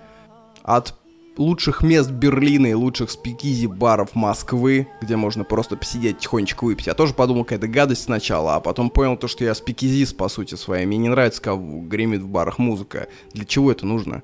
От поиска таких мест – до обсуждения олимпиадников, что им это вообще дало. Очень интересное обсуждение. От боевых кличей пацанов до обсуждения, как фоткать Рим на пленку. От э, обсуждения, почему шорт Париж это лубок, до видео, который чувак скинул сегодня. Он профессиональный оператор, э, медицинский оператор, есть такая должность. И он снимал удаление рака кишечника. Ну, кишечной полости там что-то то есть прям профессиональный оператор, рассказывал то, что там на самом деле такая частота и крови так мало, что, говорит, перчатки на самом деле все белые. То есть там крови нет, говорит, я когда палец порезал, больше крови было. И вот таких вот тысячи историй, и они все рождаются в чате, друзья. Да, наверное, не лучший способ продавать закрытый чат через онкологию но это просто одна из граней. Обсуждаем, что такое комфорт, где разница между человеком, который боится по жаре пройти 5 километров, и, например, человеком, образ жизни которого слишком изматывающий, каким-нибудь спортсменом. Выясняем, что, например, бег это довольно печальная дисциплина, которая разбивает колени. Обсуждаем, надо ли брать фамилию жены. Обсуждаем, как делить грудь в суде, реальные истории, как чувак сиську хотел в суде оспорить. Что такое гачи-ремикс, на самом деле целый жанр огромный. Обсуждаем, как, что такое прод- менеджеры по продажам и как от них отстроиться, потому что это специфические люди. Я искренне горжусь и радуюсь, что удалось собрать совершенно разных людей. Совершенно разными убеждениями, совершенно разным бэкграундом. Э, обычно такие люди начинают в интернете ругаться, если их собрать на одном месте.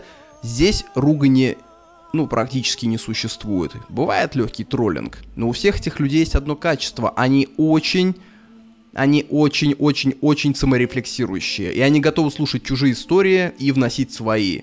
Это самое главное. То есть идеальный стол кутежный – это стол, за которым сидит менеджер по продажам, браток, спортсмен, эксперт по древнему Египту, эксперт по орально-генитальным практикам, какой-нибудь космонавт – и какой-нибудь невежа абсолютная, который 20 лет просидел дома и никуда не ходил. И чтобы все эти люди друг друга слышали и добавляли в меру того, что у них есть в голове. У каждого уникальный опыт на самом-то деле. Даже у невежи, который 20 лет сидел дома, есть очень уникальный опыт. Пока мы этим опытом готовы делиться и обсуждать и слышать друг друга, мы люди. Как только мы начнем друг друга перекрикивать и доминировать, все, мы собаки, стая. Вези нас в приют, братан. Кроме того, всем подписчикам чата еще канал с книгами закрытый. Я когда читаю книгу, я всегда делаю скриншоты каких-то запоминающихся мест и кидаю в свой закрытый канал. И вдобавок, кроме этого чата, конечно же, подкаст «Стружки». А в подкасте «Стружки», в дополнительном подкасте, в, эти, в этих стружках мы будем говорить, почему какие-нибудь левые активистки могут найти слова в утешение себе где-нибудь в плаче Иеремия древнееврейского пророка. Почему вообще Библия такая книга, что ее открывают в случайном месте и вдохновляются этим? Что есть особенного в этой книге, в отличие от всех других книг на Земле? Кроме того, в стружках порассуждаем, почему вообще считается что меркантильная женщина это плохо. Почему, если женщина отсеивает по богатству, это плохо? На самом деле, побудем адвокатом дьявола и скажем, что этого вовсе неплохо. Кроме того, порассуждаем про 17 мгновений весны. Там на самом деле за этим таится прям довольно большая история, которую никто не знал. Обсудим, э, когда домашние коверкуют слова внутри семьи, что это такое. Э, проверим про броню, поговорим про броню, почему в современных играх броня, которая прикрывает только сиськи и половые органы. Откуда это вообще пришло? Что общего между такой броней и ковидной маской на рту? Почему цинизм сексуален? Обсудим, как государство унижает гендеры, как мужской и женский, ради своих интересов, и при этом каждый думает, что государство унижает его гендер. То есть женщины думают, что государство их унижает, мужчины думают, что государство их унижает. На самом деле государство в этом плане демократ. На самом деле будет больше даже всего. Просто я довольно ленив в словословиях, в расхвалении. Даже на день рождения, когда меня просят сказать тост, мне всегда хочется сказать э, там счастье, здоровье, что сам себе пожелаешь. Ну, я довольно в этом плане лежебочный пацан. Так вот, если есть деньги, подписывайтесь, друзья. Нет денег, не подписывайтесь, слушайте базовый подкаст. Он, тем не менее, базовый. Ссылки на Boosty, на Patreon будут в описании к подкасту, где бы вы его не слушали или не смотрели. Если у вас русская карта, идите на Boosty. Если у вас карта другого государства, идите на Patreon. Добро пожаловать, вытирайте ноги, блюдите честь. А мы снова возвращаемся к Библии. Там еще очень много есть чего рассказать. Интересно, как для нас слеплен древний мир, как слои пастилы, не отдерешь. Вот тот же пророк Исаия, да, их было три штуки. Интервал между ними лет 300.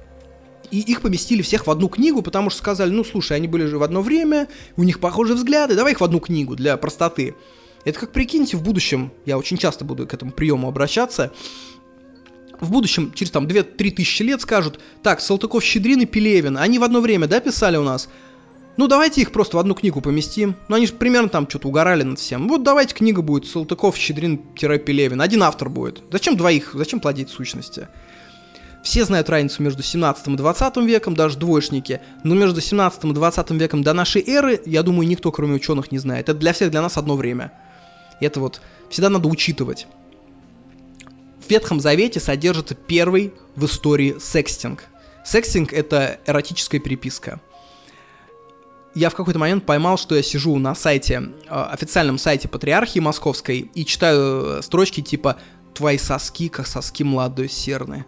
Это чудесный отрывок из песни «Песней Соломона». Это, по сути, диалог, это его послание 13-летней, по-моему, или 12-летней девчонке – Тогда это был брачный возраст, и царь Соломон ей посылал вот эти послания, она ему посылала. Конечно, это не писал не Соломон, это все написано через 500 лет, но факт в том, что священники не знали, что с этим делать. Ведь история сексуальности, она такая, что когда, извините, там в 19 веке, в конце 19 века открывали римские купальни и видели женщин в бикини, древнеримских, люди не понимали, как работать с этой информацией. Представьте себе викторианская Англия, от слова «ножка» люди краснеют, а тут находят бикини – на фресках. Вот на самом деле история сексуальности западной цивилизации, она настолько короткая, то есть буквально еще наши бабушки жили в эпохе до сексуального э, рассвета, они вообще об этом ничего не знали. Так вот, как священники трактовали эту книгу? То есть, встречаясь с описанием сосков и бедер, они, конечно, краснели и не верили, что в Библии может быть такое. И они сказали так, слушайте, это любовь Бога к народу Израиля, ребят, это просто метафора. Потом сказали, это вообще Христос к людям пишет. Типа, когда он говорит, какие у вас соски, это, это же метафора, это не это имеется в виду. Представляете, будет мировой апокалипсис через, э, там, тысячи лет в полном упадке, потом такой начнется христианский ренессанс, и найдут серверы с порнхабом и скажут, сколько метафор вообще раньше, сколько отсылок было разных. До 30 лет евреям, кстати, раньше было запрещено эту главу читать. Я прям представляю, как древние евреи такие, а ты читал песнь песней? А, тебе еще не дали. Понятно. Вот тебе по кипе ладонью, а, по кипе ладошкой. Сейчас я тебя по всему кибуцу за пейс оттаскаю, пиздюка. Какие там есть отрывки из песни песни? На самом деле очень классно написанная вещь. Прочитайте, она короткая, как большинство книжек. Uh, ну, что там есть, например? «Да лобзает он меня лобзанием уст своих, ибо ласки твои лучше вина». Сотовый мед каплет из уст твоих невеста, мед и молоко под языком твоим. Возлюбленный мой протянул руку свою сквозь скважину, и внутренность моя взволновалась от него. Живот твой — круглая чаша, в которой не истощается ароматное вино. Чрево твое — ворох пшеницы, обставленный лилиями. Твой стан похож на пальму, а груди твои на виноградные кисти. Я влез бы на эту пальму, я ухватился бы за ветви, и груди твои были бы вместо кистей винограда. И уста твои, как отличное вино, оно течет прямо к другу моему, услаждает уста утомленных. Такая вещь, на самом деле можно цитатки кидать девочкам в Тиндере, серьезно, прям очень эротично написано. Это вот мысль о том, не хочу богохульствовать, но это мысль о том, насколько это глубокий литературный источник. Там есть все, абсолютно все.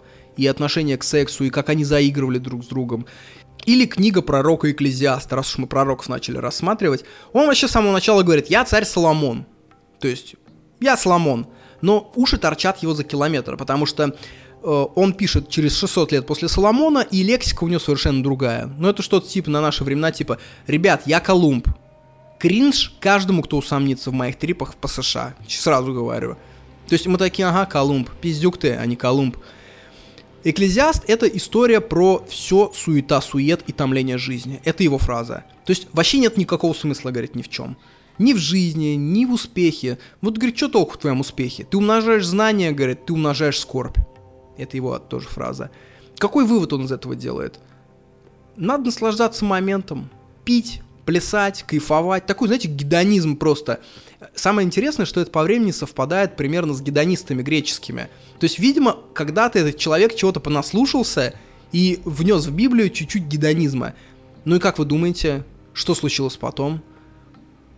концовочку кто-то, какой-то приличная рука какая-то лет через 500 дописывает. Да, конечно, надо плясать, надо радоваться жизни, но надо не забывать и Богу молиться, что в книге не было изначально. Кстати, еще интересно, что в древнем мире, по сути, концепции жизни после смерти, она не особо развита. И в древнем мире очень многие вот эти вот религии, вот эти верования в богов, они как бы не задают вопрос, что потом. Да ничего потом. Все, умрешь. Все, станешь каким-то духом, типа как в Гарри Поттере, каким-то призраком станешь, и все. Там нет никакого рая ада. Это все тоже новая концепция. Еще один интересный момент. Э, у евреев очень популярно движение апокалипсиса было. Это явление может показаться сложным, но я должен его объяснить. Это часть теодицея. Есть такое вообще в богословии понятие теодицея. О чем оно, вкратце? Вот смотрите, Бог такой миролюбивый, такой хороший, так всех нас любят, да, в Новом Завете написано, а почему зло существует? Тут два варианта. Либо Бог не хочет его убрать, ну тогда какой он к чертовой матери милостивый, если дети там пятилетние болеют раком? Либо он не может это убрать, ну тогда какой он к черту всемогущий? И вот эта теодицея, она на самом деле, это я очень примитивно сейчас описал. На самом деле много верующих сложили свою веру именно на теодицее вот этой. То, что любовь в Бога, она никак логически не доказывается, что он не любит на самом деле, либо он к нам безразличен, либо он вообще смеется над нами. И вот этот автор этой книги, он на ТДЦ тоже сломался. И апокалипсис еврейский – это попытка объяснить, почему Бог себя так ведет. И оно создано вот так вот. То есть я вам сейчас рассказываю точку зрения апокалипсиса. Почему все плохо? Бог просто передал часть власти дьяволу. Просто неизвестно по какой причине, он просто ему передал по своей воле то ли доверился, то ли что, но, и вот дьявол вот всю эту смуту навел на земле, но скоро Бог вернется и будет страшный суд. Царь хороший, бояре плохие. Он доверился человеку одному, а человек его подвел. И то есть, судя по тому, как плохо идут дела, писали древние евреи, началась последняя эпоха. И вот-вот, значит, Бог сейчас перехватит бразды и всех рассудят. И вы знаете, то же самое ведь в индуизме было. Там же тоже, когда колесо сансара крутится, там же тоже четыре эпохи. И последняя Кали-Юга эпоха в индуизме. Это самое говеное, зло, войны, жестокость, цинизм. И они считали, что они живут в Кали-Юге, древние индусы. И то есть смешно, видимо, что каждое поколение в каждой религии считает, что времена сейчас настолько говеные, что единственное оправдание этому, ну, что это, ребят, крайняя стадия перед Великим Судом или сменой колеса. То есть, ну, хуже уже нельзя. И каждое поколение с древнейших времен, еще до библейских, там, египетских, оно пишет, ну, ребят, жопа полная. Ну все, ну конец. Надо заканчивать это все. А тем временем жизнь идет и идет. Недавно ролик видел на ютубе, назывался «Эстетика 2015-2017». То есть там вот эти вот батлы Ларина, Хованский, и там, знаете, такой плач школьников чисто. Типа, вот какой был год? 2017. Ох, а я помню, что в 17-м они также плакали по 2012-му. И более того, я уверен, в каком-то 30-м году скажут, ох, какой был 2023 год. Вы помните все это? Это, мне кажется, настолько база человеческая. Вот про Ветхий Завет кажется все. Вот плавно будем сейчас переходить к Новому Завету, сначала к рождению Христа – то есть представьте себе, Иудейское царство, оно было захвачено вавилонянами. Вавилоняне проиграли персам. Персы пришли, говорят евреям, идите обратно в свой Иерусалим, вы нам не нужны. Евреи жили в своем царстве. Потом приходит 60 лет до нашей эры римский полководец Гней Помпей, завоевывает Иерусалим. И Иудея становится провинцией Римской империи, где правят прокураторы. Вы понимаете, к какому прокуратору я плавно подвожу? Скоро будет и Понтий Пилат, скоро будет и Ишуа Аганоцри, скоро будет вся вот эта мастер Маргаритовщина. Мы переходим к новым временам. Но прежде чем перейти к Новому Завету, надо сказать, что было какое-то количество книг, которые вышли слишком поздно, чтобы попасть в Ветхий Завет, но слишком рано, чтобы попасть в Новый. Их называют второканонические книги. И там есть местами прям такой мощнейший худлит, то есть прям фантастика натуральная. Вот история. Был мужик, у него пропало зрение. Ну, вот так вот мужик жил без зрения. И тут же второй сюжет, как в Нетфликсе. Живет одна славная еврейка, но у нее одна беда. Как только она выходит замуж, в первую брачную ночь, стоит ей обнять мужа, тут же появляется демон и убивает мужа. И сколько раз не пыталась она выйти замуж, все одно и то же. Отчаялась уже. И вот сын того мужика слепого пошел ловить рыбу – и поймал особенную рыбу. И говорят ему, у этой рыбы кишки лечат от двух вещей. Первое от ослепления, а второе убивает демона. Ну, дальше концовку догадываетесь, да? Это вот, знаете, тот случай, когда вообще не заморачивался с сюжетом, просто первое развитие событий сразу взял. Это, знаете, такая Deus Ex машина, да?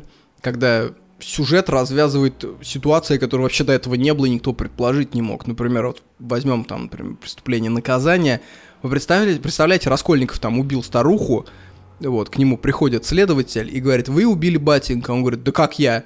Да так, ты система видеонаблюдения. У нас вот мастер один есть, он систему видеонаблюдения сделал, представляешь, вот мы смотрим, ты берешь топором, убиваешь ее помощницу, ну, все, пошли. И все таки ну, понятно, все.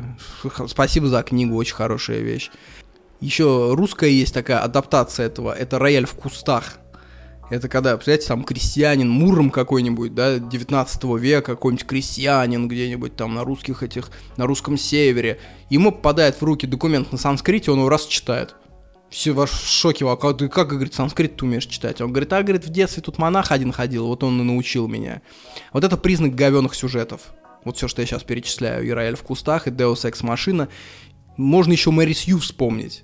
Вот, это уже в американском таком фандоме популярно, когда кто-то прописывает себя самого в книге. Причем персонаж абсолютно непогрешимый и всесильный. То есть э, он и по-итальянски читает, он и качается, он и в драке хорош. По сути, по сути, очень часто автор сам себя запаковывает в такую Мэри Сью. То есть, представляете, ты живешь там будней какой-то серой жизнью, и тут в книге ты можешь сделать супергероя со своим лицом.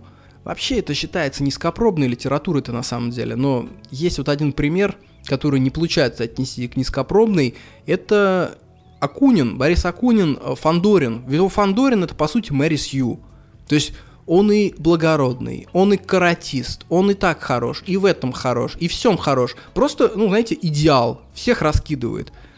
Но это уж мы так набросили слегка литературы, потому что Библия, по сути, это еврейская литература. Вообще, Иисус Христос по своей сути не уникален, потому что по Библии-то, конечно, он уникален по Новому Завету, а по Ветхому Завету он вообще не уникален, потому что он обычный еврейский пророк, один из тех, кого мы выше рассматривали. Один из них. И в его время, в, в нулевом году, были пророки не менее влиятельные, например, Хони Хами Агель или Ханина Бендоса, вы по-любому эти имена не слышали, но это были популярные еврейские пророки того времени. Судя по всему, Иисус Христос был еще и раввином заодно, потому что он проповедовал иудейское учение, а он очень жестко его проповедовал, о чем сейчас я расскажу. Прежде чем рассматривать Христа, надо посмотреть, что такое Иудея начала нашей эры. Там было три области. Иудея, Израиль и Галилея. Это такой, знаете, каменистый плато где-то там далеко на севере. Так вот, э, из Галилеи Христос и был родом. То есть это самая дикая провинция. Все эти три области, они были провинциями Римской империи. То есть там были местные священники, римляне с ними не боролись никак. Священники, разумеется, иудейские, которые Тору изучали. И совет этих священников назывался Синедрион. В то же время реальную исполнительную власть, а, конечно, делали римские легионы. Но что интересно, большинство жителей э, Иудеи, за исключением Иерусалима, они вообще никогда римских солдат-то не видели, потому что надо отличать то, что мы сейчас меряем какими стандартами? Стандартами современных государств. То есть что-то часть России или часть Франции, там тут же появляется русский язык, там тут же появляются школы, монеты, национальные флаги, учреждения, праздники. Тогда ничего этого не было. То есть житель какой-нибудь крестьянский Галилей, он знать не знал, по сути, что он что его область принадлежит Римской империи. Ну, никак, потому что он платил налоги условно местному сборщику налогов, который там лет 30 уже собирает налоги. Кому тот отдавал налоги, он знать не знал, потому что налоги это не рассматривалось как общественное благо. То есть до той эпохи, когда мы, граждане, скидываемся деньгами на эти деньги, мы тут строим дороги, до этой эпохи еще очень далеко. Налоги того времени это что-то типа дани. Неизбежной дани, которую ты платишь, да какая разница кому. Ну так вот, в этих областях была вполне себе еврейская власть, и над ними стояла власть римская. Вот, это всегда надо понимать. И губернатор, э, который отчитывался перед Римом непосредственно, это был ставленник Рима, это был прокуратор. В Иудее это был Понтий Пилат довольно мелкий чиновник, и если бы не Библия, я думаю, про него бы никто никогда ничего и не слышал. Не стоит думать, что это была какая-то виднейшая фигура. Откуда мы вообще знаем, кто такой Иисус Христос? Знаем мы об этом из четырех книг, которые называются Евангелия. Это буквально описание, это биография Христа. Есть четыре Евангелия. Это Евангелие от Марка, от Матфея, от Луки и Иоанна. Опять-таки, это не значит, что эти люди это писали. Это бренды. Писала их куча авторов, никто не знает, кто эти авторы. Первое Евангелие написалось где-то через 30 лет после смерти Христа. И что еще важно, когда ты в древности писали биографии, э, их писали не сначала. Не то, что там Иисус Христос родился в таком-то году. Нет. Их писали с самого главного эпизода его жизни. Почему так делали? Потому что раньше считалось, что развития не существует. Я уже про это в каком-то подкасте рассказывал, что понятие ВВП, рост ВВП, типа каждый год у нас растет ВВП по всем странам, да, и все говорят, вот у нас в это 2%, у нас тут там 5%. Это тоже появилось недавно. По сути, мысль о мире, который постоянно развивается, это вообще недавняя концепция. Раньше люди жили как? Они говорят, человек сразу рождается тем, кем он есть. То есть ему Господь, боги сразу дают все, что в нем заложено. И весь его жизненный путь это не так важно.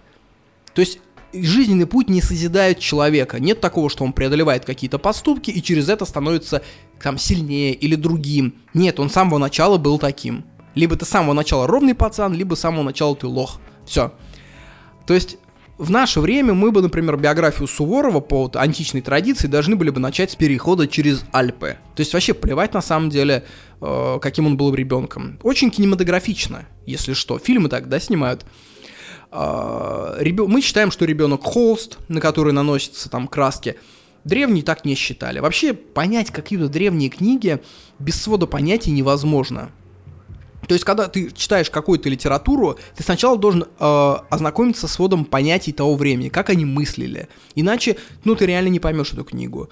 Например, вот Юрий Лотман, он там, цикл лекций у него был на ютубе, он рассказывал, как мыслила аристократия 19 века. Почему эти люди вообще вот так вот мыслили? Мы, по сути, читаем писания аристократов. То есть все Достоевские, Тургеневы, все вот это, это писание аристократов. Это их мир, их свод понятий.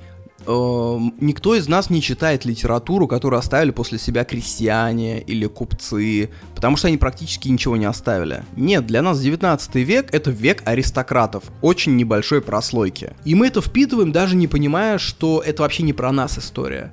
Например, э, понятие честь и доблесть, которые были очень популярны в том мире, они сейчас вообще устарели как бы в том плане устарели, что они маргинальные. То есть быть доблестным человеком сейчас это быть маргиналом.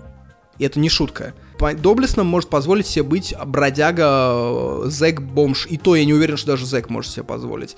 То есть э, современный мир вообще под доблесть никак не сделан. Ты просто будешь несчастным, пытаясь исповедовать эту концепцию. Ну, представим человека, который решит соблюдать Тору буквально. То есть буквально отношения между рабами. И он такой, как мне завести рабов? Вот. И очевидно, что в нашем мире этот человек столкнется с большими проблемами при попытке завести настоящих рабов, я имею в виду, которые прям записаны на тебя как имущество.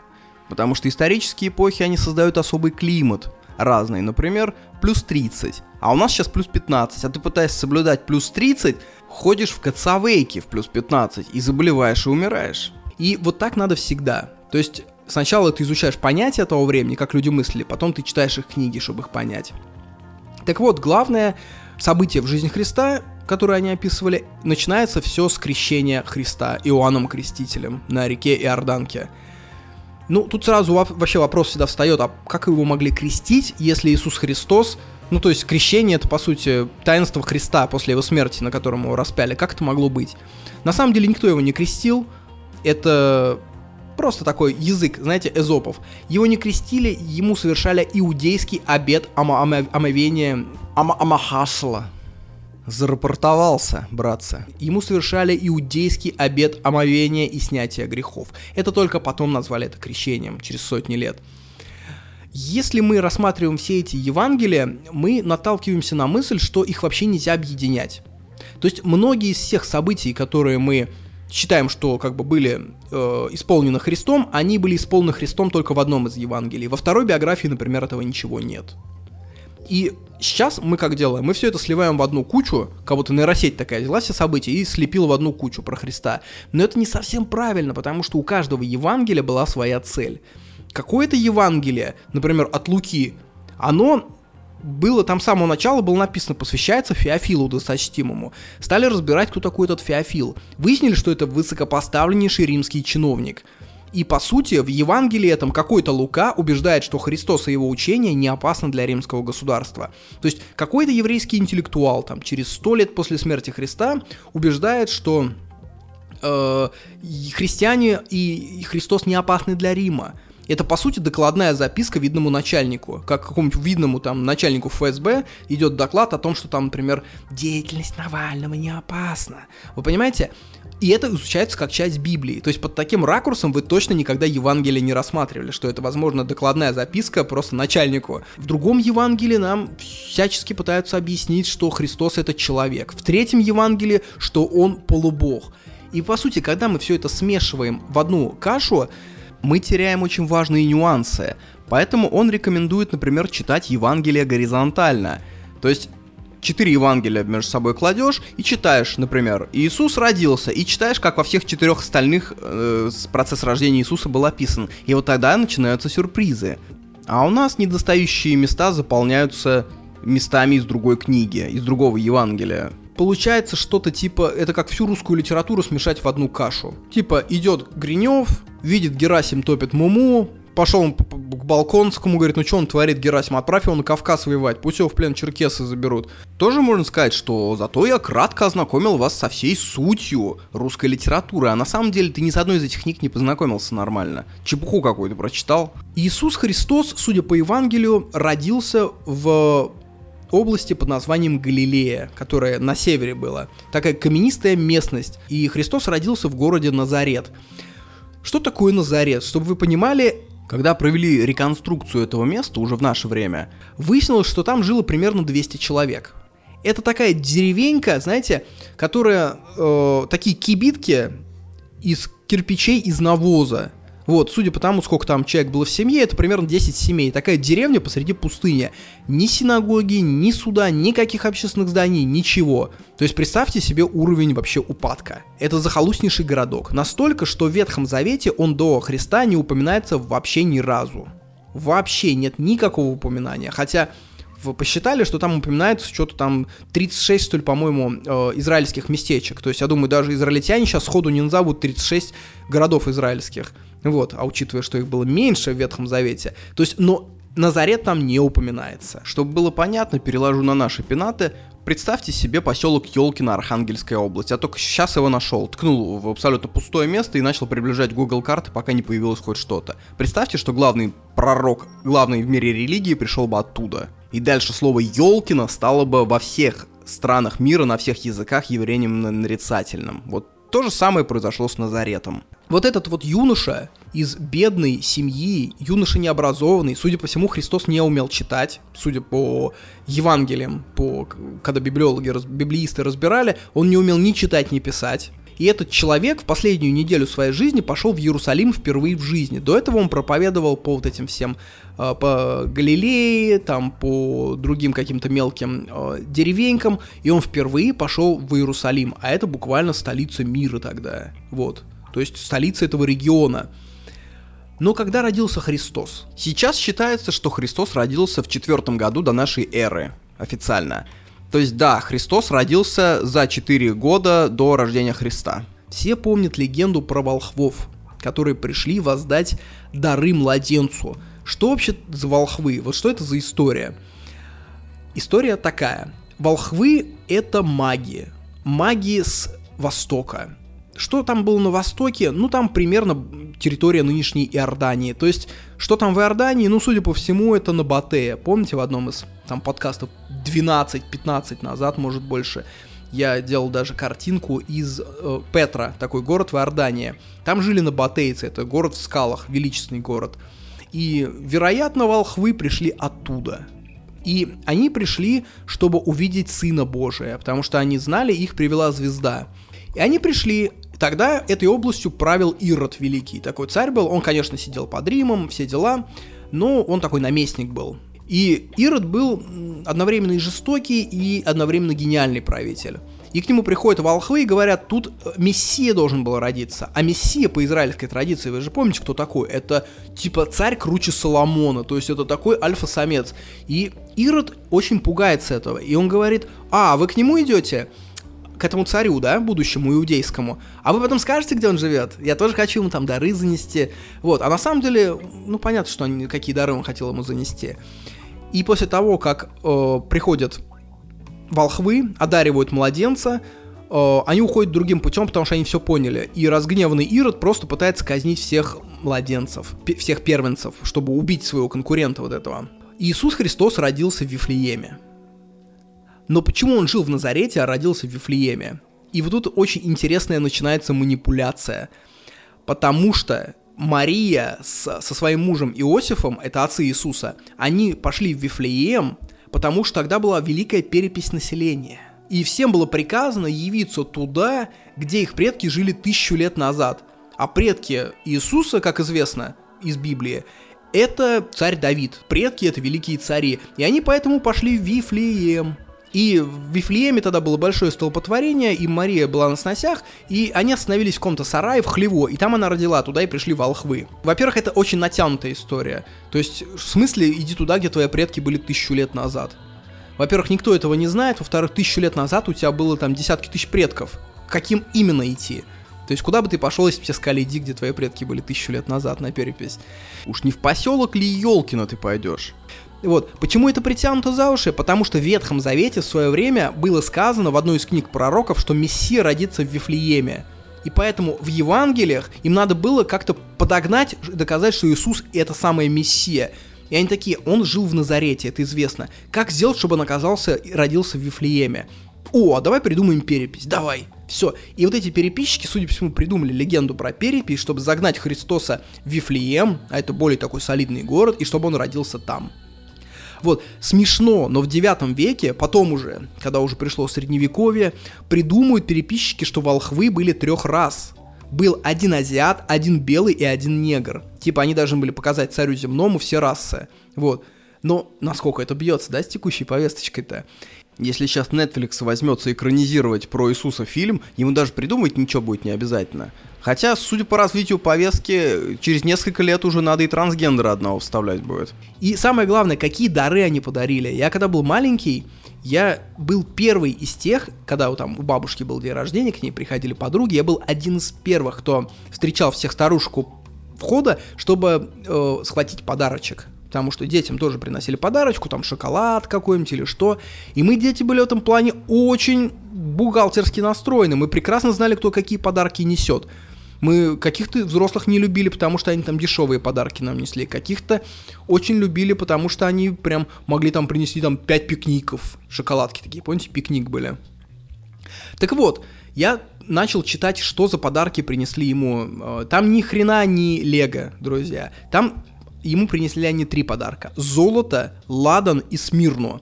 Золото – это подношение царю земному. Ладан – это подношение Иисусу как священнику, как божественному лидеру. А смирно, смирные тогда бальзамировали трупы. И то есть ему преподнесли Смирну как страдальцу будущему. За что казнили Христа? Вот, за что казнили Христа. То есть большая часть событий Евангелий – это последняя неделя, когда он пошел в Иерусалим на Пасху, с чего я начал – он был казнен одновременно за два преступления. Еврейской элитой этим Синедрионом он был казнен за богохульство, потому что когда он сказал «Я сын Божий, я тот самый Мессия, которого вы ждете тысячу лет», они прогневались на него страшно, евреи. Они говорят, ты кто такой, говорит? Ты какой-то дикарь с севера пришел, с... не читать, не писать, ты посмотри на себя, какой ты царь земной. Римляне же его казнили за другое. Казнили его за одну фразу. Он сказал, я царь Иудеи. Вот, то есть он-то подразумевал, э, что эта фраза, он не имел в виду прямом, что он сядет на трон. Но когда ты говоришь римскому консулу, рим, римскому э, прокуратору, я царь этой земли, он такой царь этой земли, император римский, дружок. Тиберий Юлиус Цезарь Август. Ты что, мятеж хочешь устроить, что ли? И, по сути, он был казнен по совокупности этих причин. Но то, что Иисус был казнен за богохульство, это, согласитесь, сильно.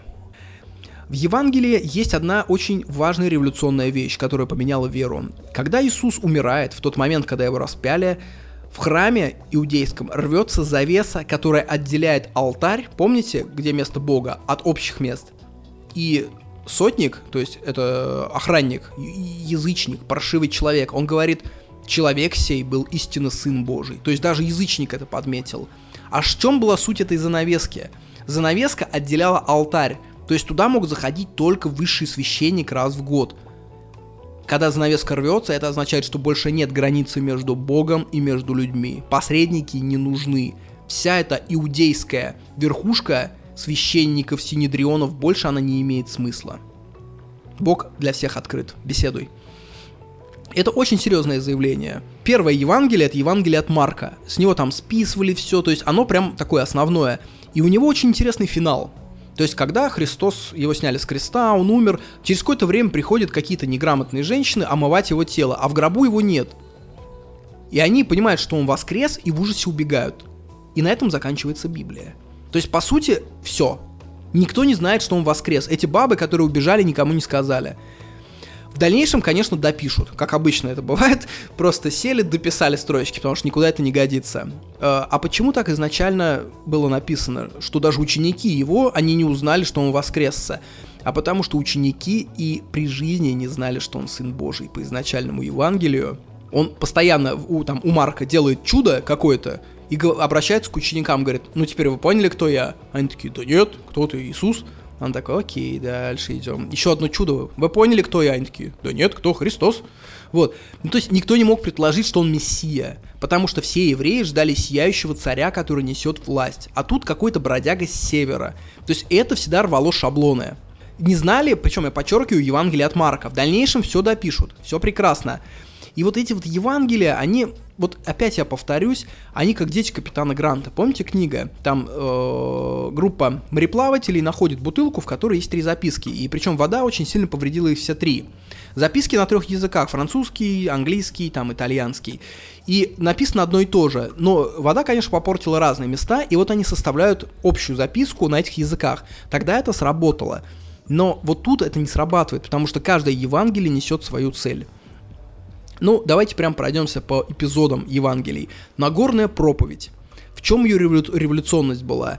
В том, что он впервые, Иисус, сказал такое понятие, как Царство Божие. Чтобы попасть в Царство Божие, он так сказал, нужно быть смиренным, кротким, плачущим. И самое главное, что сказал Иисус, и надо, говорит, соблюдать Тору жестче, чем самые священники иудейские. То есть Иисус изначально пришел дать не бунт, он пришел дать сверхсоблюдение норм он пришел сказать, что закон Моисея настолько прав, что нам надо еще жестче его соблюдать. Жестче, чем сам Моисей принял от Господа. Все стало жестче, ребят. Моисей говорит, не убей. Окей. А я говорю, даже не допусти злобу в сердце свое. То есть не то, что не убей, а даже не подумай о злом. Моисей говорит, не прелюбодействуй, а я тебе говорю, если ты на жену посмотришь на чужую со своим желанием, ты уже прелюбодействовал око за око, да, принцип? Это тоже, на самом деле, когда Моисей это принес в Синае, это же очень миролюбивый принцип, око за око. Потому что что было до того, как око за око? Я выбил тебе зуб, а ты мне голову отрезал. Вот Моисей сказал, вот если тебе зуб выбили, ты будь добр, зуб тоже выбей и на этом остановись. А Иисус, он пошел еще дальше, он говорит, тебе выбили зуб, а ты подставь вторую щеку. То есть Иисус говорил, вы мало иудеи, надо больше иудаизма, богу иудаизма. И поэтому он ругает элиту священников иудейских, как все пророки тогда. Если бы сейчас был бы Иисус, вот просто, чтобы понять, вот если бы сейчас появился, например, еще один Иисус, что бы это было? Он, во-первых, пришел бы откуда-то с севера. Он бы, скорее всего, пришел с какой-то тундры. Он был бы, конечно, полуграмотным, он бы не умел, ну, читать, писать бы умел, это, наверное, сейчас норма, но он бы не сидел в интернете, в смысле, это человек вообще, но он бы был ярым христианином, причем настолько ярым, что он говорил, нормы писания должны быть еще ужесточены. А вот эти, говорит, все патриархи, папа римские, епископы, это все, говорит, вообще фарисеи, книжники, вообще ненормально, говорит, будем их убирать, короче. Вот, вот что это было бы. Интересно вообще, откуда берется антисемитизм у христиан. Это на самом деле может прозвучать шизоидно, типа он же сам был иудей. То есть Иисуса убили иудеи, иудеи убили иудея. Но это внутренняя еврейская разборка. Но уже в Евангелии от Матфея был такой эпизод. Это прошло 30 лет со смерти Христа. Уже пошли ростки. Там было такое. Понтий Пилат после того, как он обрек Христа на смерть, умывает руки и говорит, я умываю руки от крови этого праведника. А иудеи ему кричат, а мы, говорит, похоже, поколениями не смоем. И вот эта мысль, что иудеи отвечают за то, что они убили Сына Божия, это, вы знаете, это база. Это, это прям зашло. Но мы еще дальше коснемся, насколько это зашло. Кроме четырех Евангелий, которые вошли, есть еще 30. Начнем с этого. Но они туда не входят. Они были писаны вплоть до Средневековья. То есть какой-то из Евангелий там в тысячном году нашей эры писался уже. Вот, то есть каждый, кто пишет про жизнь Иисуса, это по сути Евангелие он пишет. То есть если ты сейчас напишешь про жизнь Иисуса со своими трактовками, ты напишешь Евангелие. Вот, но оно не будет считаться каноническим, потому что канон э, уже выработан. Есть Евангелие с цитатами от Фомы, целое, которое не вошло в канон. Там довольно странные цитаты, типа «будьте прохожими». Все. Или «блажен тот, кто был до того, как возник». Или вот еще моя любимая цитата. «Хорошо, когда ты съедаешь льва, и он становится через это человеком. Плохо, когда лев съедает тебя, и через это становится человеком». Или книга, например, о детстве Иисуса. Это было еще одно Евангелие, которое не вошло в канон. Помните, может быть, кто читал детскую Библию, помнит, как он там журавлей из глины оживлял. Но там были еще одни эпизоды, более кровожадные, когда маленький Иисус сталкивается с каким-то мальчишкой на улицах. Он ему говорит, толкнул меня, ну все, больше ты никуда сегодня не идешь. И убивает его заклинанием. Потом он, правда, воскресил всех таких мальчиков, он их там ни одного убил заклинаниями за какие-то грехи. Потом он убил учителя. Его же, по-моему, не воскресил. Учитель его хлопнул по голове в школе, Иисус его раз убил. Это как бы тоже Евангелие. Просто оно не вошло в Библию, в Новый Завет, потому что его решили делать неканоническим.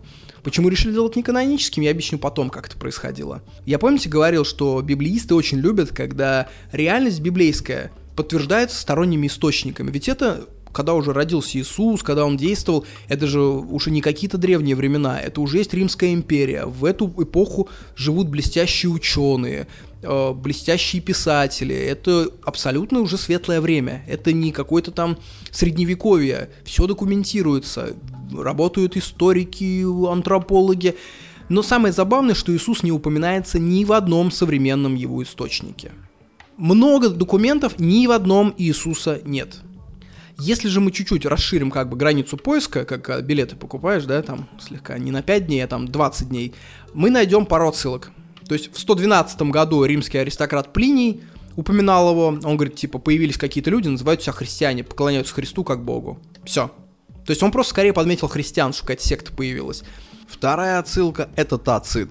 И он рассказал, что, говорит, вот Нерон, наш император, объявил христиан виновными в большом в пожаре в Риме, который, говорит, он сам и устроил, а потом обвинил.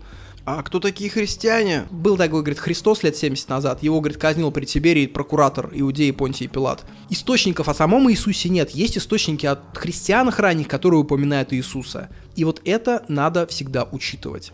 Помните, в начале подкаста я говорил, что есть э, люди, их очень много, которые не любят богатых, и у них в голове это как-то обосновано.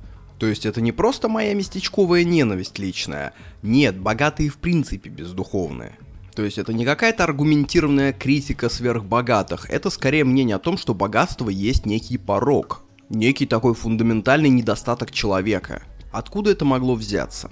В Нагорной проповеди Иисус говорил, что нищие и хворые унаследуют Царство Божие. Откуда вообще такая фиксация, что нищие и хворые должны унаследовать, а богатые должны пострадать? Помните, скорее канат пройдет сквозь игольное ушко, чем богатый в Царство Божие. Да, там канат на самом деле не верблюд, верблюд, это тоже переписчики там намудрили потом. Откуда эта фиксация, что богатые пострадают? Помните, я рассказывал про апокалипсис еврейский, что сейчас правит дьявол, его слуги, но скоро Бог перехватит. Вот евреи в это верили. Получается, раз кто-то преуспел в этом мире, которым правит дьявол и его слуги, что это значит? Значит, дьяволу этот человек угоден. То есть, если ты при Гитлере богатый чувак, это не значит, что ты нацист. Нет но ты уже какой-то подозрительный, да, типа Гитлер, Холокосты, а ты при этом как бы богатый, живешь при там в, в Рейхе и богатый чувак. Наверное, к тебе будут вопросы. А раз ты в эту эпоху страдаешь, значит ты богоугоден, потому что при власти демонов и дьявола ты не пришелся ко двору. И поэтому пошла тема, кто возвысит себя, тот унижен будет. А кто унизит себя, тот возвысится. И вот от этого, судя по всему, идет феномен юродства на Руси. Как помните, там ну, вы, конечно, помните, вот тут у нас все сторожилы, все еще с Ивана Грозного. Некоторые юродивые на Руси разводили в шей на лице, что прям была сплошная маска из гнит. Про это целая книга какая-то была, я ее прочитаю, я сделаю обзор юродства на Руси. Мне кажется, юродство тоже вошло в нас прям очень сильно. Я подозреваю, что часть сарказма русского — это остатки юродства что в свою очередь идет из Нагорной проповеди Христа, что идет из еврейского апокалипсизма. Вот представляете, насколько это вообще все завязано, вот реально переплетено. Главная фигура христианства – это Иисус Христос. Да. Но по сути христианство, менеджер христианства главный, другой человек. Христианство, наверное, сделал в большей степени Павел, чем Христос, как бы это ни звучало. Павел – это человек, который создавал коммуны первых христиан. И это был первый человек, который фактически поднял знамя Христа – Сначала, причем, интересно, будучи образованным иудеем, он считал Христа мошенником, а его учение ересью. Ну потому что все ждали Мессию, и потом первые вот эти вот христиане стали говорить, вот этот вот, помните, казнили его на кресте, вот он и есть Мессия. А для иудеев это звучало очень смешно, потому что Мессию, еще раз я скажу, они ждали великого царя, великого властителя. А вместо этого им показывают бродягу, который был казнен самым позорным образом того времени. То есть на крест вешали это самая позорная казнь. И вот они, показывают на этого бродягу мертвого и говорят, вот это великий царь иудейский. То есть вы понимаете, эмоции иудеев были какие. И Павел, соответственно, как иудей, он сначала бастовал против Христа, но потом с ним что-то случилось, и он, говорит, видел видение. И что после этого видения начинает происходить? Павел уверует во Христа. Он открывает кожевенную лавку, приезжает в какой-нибудь город, например, в Самарию область, открывает там кожевенную лавку, торгует, и попутно он много общается с язычниками. То есть он им рассказывает, там, вот такие виды кож есть, вот такие. Вы знаете, кстати, что произошло 20 лет назад? Не знаете, да? А вот там человек воскрес. Интересно? Через это он навербовал кучу людей. То есть эти люди начали становиться первыми христианами. Он делал коммуны. Потом, когда он набрал там 50 условно человек в Самаре, он раз переезжает, например, там в Антиохию. Делает там кожевенную мастерскую, снова вербует. Добрый день, кожа интересует. А вы знаете, у кого еще была кожа? У меня капитан был в армии, он говорит, у меня знаешь, сколько детей, говорит? Я, говорит, везде по командировкам езжу, везде детей оставляю, говорит, после себя. Он гордился этим. Этот, по сути, оставлял после себя коммуны. И в этих коммунах было были вопросы. Ну, как в любой коммуне, хоть она горизонтальная, тбилисская, хоть первых христиан, там всегда возникают конфликты. И они по этим конфликтам ему писали, типа, дружище, вот ты уехал, а у нас тут такое происходит. И он им писал в ответ письма.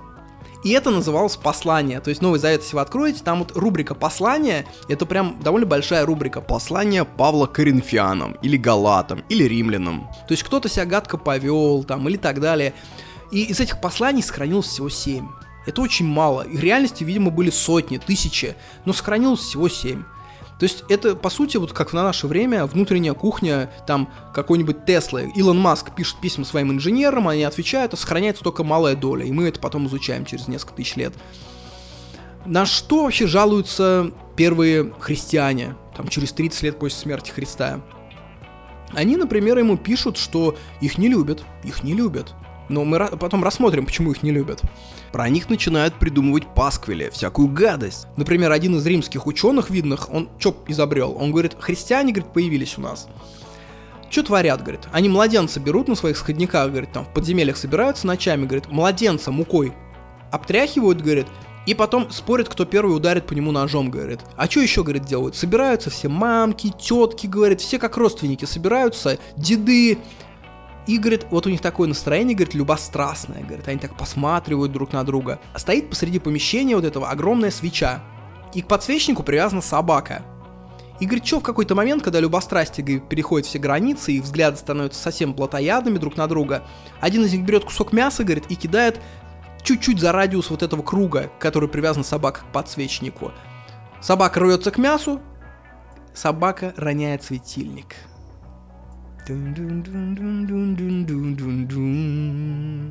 Yeah, ist.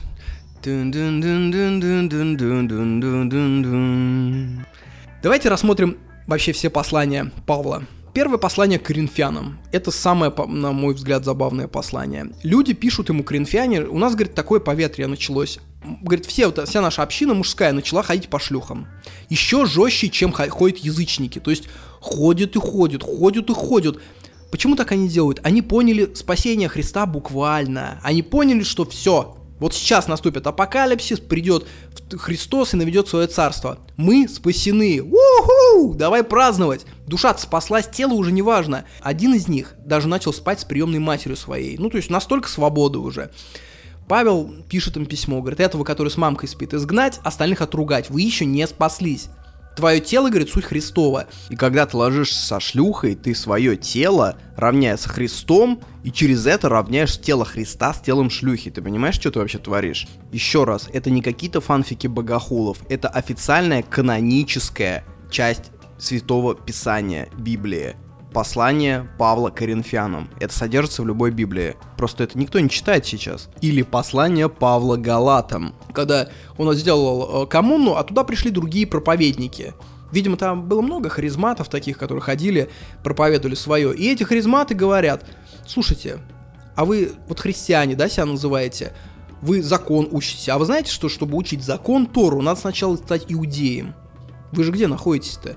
Сделайте обрезание, соблюдайте кашрут, правильно питайтесь. Павел в гневе от этого. Он пишет им, он говорит, обрезание делать хотите? А вот неплохо было бы, если бы во время обрезания кое у кого ножик дрогнул. Это я не от себя прибавляю. Вам, говорит, Христос все это отменил, говорит, больше не надо соблюдать Писание. Почему? Он объясняет так вот, Павел. Он говорит, у вас у всех был долг очень большой, грех висел на нас э, грех первородный, когда Адам с Евой были изгнаны из рая. И наказание за этот грех был смерть каждому. Христос, говорит, он был безгрешен, но он умер. значит он умер за что? За наши грехи. Это как штраф, это концепция, что типа мы все должны платить штраф, пришел Христос и оплатил за всех. Вы, говорит, спасены, вам не надо ничего обрезать, не надо никакую Тору учить. Расслабьтесь. Просто живите достойно и любите Христа.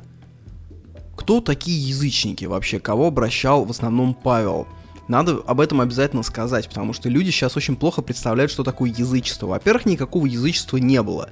То есть это как бы название, которое родилось спустя какое-то время про этих людей. То есть они сами себя никакими язычниками не называли. Это то же самое, как Киевская Русь и Византия. Во времена Киевской Руси никто не знал, что они живут в Киевской Руси. Во времена Византии они себя византийцами не называли. Эти названия возникли там лет через 500 только. Возможно, лет через 700 всех нас, живущих, например, в Восточной Европе, будут называть габасянами. Почему? А откуда мы знаем почему? Но мы себя габасянами не называем, это через 700 лет нас будут так называть. Они верили в богов. Причем кто-то верил в какого-то самого главного бога, а остальные боги ему подчинялись. Кто-то верил в богов, э, которые жили вокруг него. Кто-то, например, путешествовал, привозил других богов, статуэтку ставил. Были боги крупные, как э, Юнона, как э, Плутон, как Марс. Были боги областей, регионов, были боги города, были боги, Даймона их называли, боги семей даже. То есть внутри семьи есть отдельный божок, ну типа барабашки. Но что самое главное объединяло всех этих людей, 95% населения империи, что э, язычество, оно не отвечало вопросу как молиться. То есть там не было никаких философских, богословских споров, не было каких-то общественных движений о том, э, как правильно поклоняться, как неправильно, кто такие отступники, еретики, всего этого не было. Это чисто вопрос ритуала. То есть это вопрос подойти, поднести цветы, обратным шагом отойти назад, послушать гимн. Ну, это я на наше время перевожу. Это больше вопрос как, и вопрос именно сотни ритуалов, что поджечь, как сделать. Никто не лез внутрь в черепную коробку к человеку и не спрашивал, а ты веришь? А ты в курсе, что там будет э, загробное царство? Этого ничего в язычестве не рассматривалось. Это скорее как сфера общественной жизни, социальной такой. И забавно, что сейчас люди, которые в церквях очень озабочены, как правильно поставить свечку, как правильно зайти в церковь, как правильно Э, там покрыть мертвого, что не сказать. Они больше язычники, чем они могут подумать. И, разумеется, поклонение иконы и просьбы всякому там Николаю Угоднику, э, там Николаю Чудотворцу, это чистейшее язычество, конечно. Вообще, если хотите напитаться язычеством, э, хороший способ сделать это в Индии. Индия, по большому счету, это не страна, это такая совокупность разных народов и стран типа Евросоюза что-то. И тамошняя религия, индуизм, это вот типичная, что называется, зантичная религия. То есть там боги отличаются в зависимости от провинции. И что-то похожее на язычество, вот эти вайбы можно уловить. Ну и, конечно, в большинстве своем современные христиане, которых я, по крайней мере, знал, они, по сути, криптоязычники. То есть эти люди абсолютно с языческой прошивкой. Просто, так скажем, у них есть Верховный Господь, которому они полагают Иисуса. Да, и касаемо Рима, Рим был удивительно толерантен к различным верованиям, то есть не было такого, что богов запрещали. Ну, был на самом деле за несколько там сотен лет несколько культов запрещенных, кроме христианства. Например, культ Вакха. Изначально это вполне себе безобидный культ, вполне себе безобидный бог э, веселья, но потом, лет 200 до нашей эры, начало происходить что-то необычное с этим культом.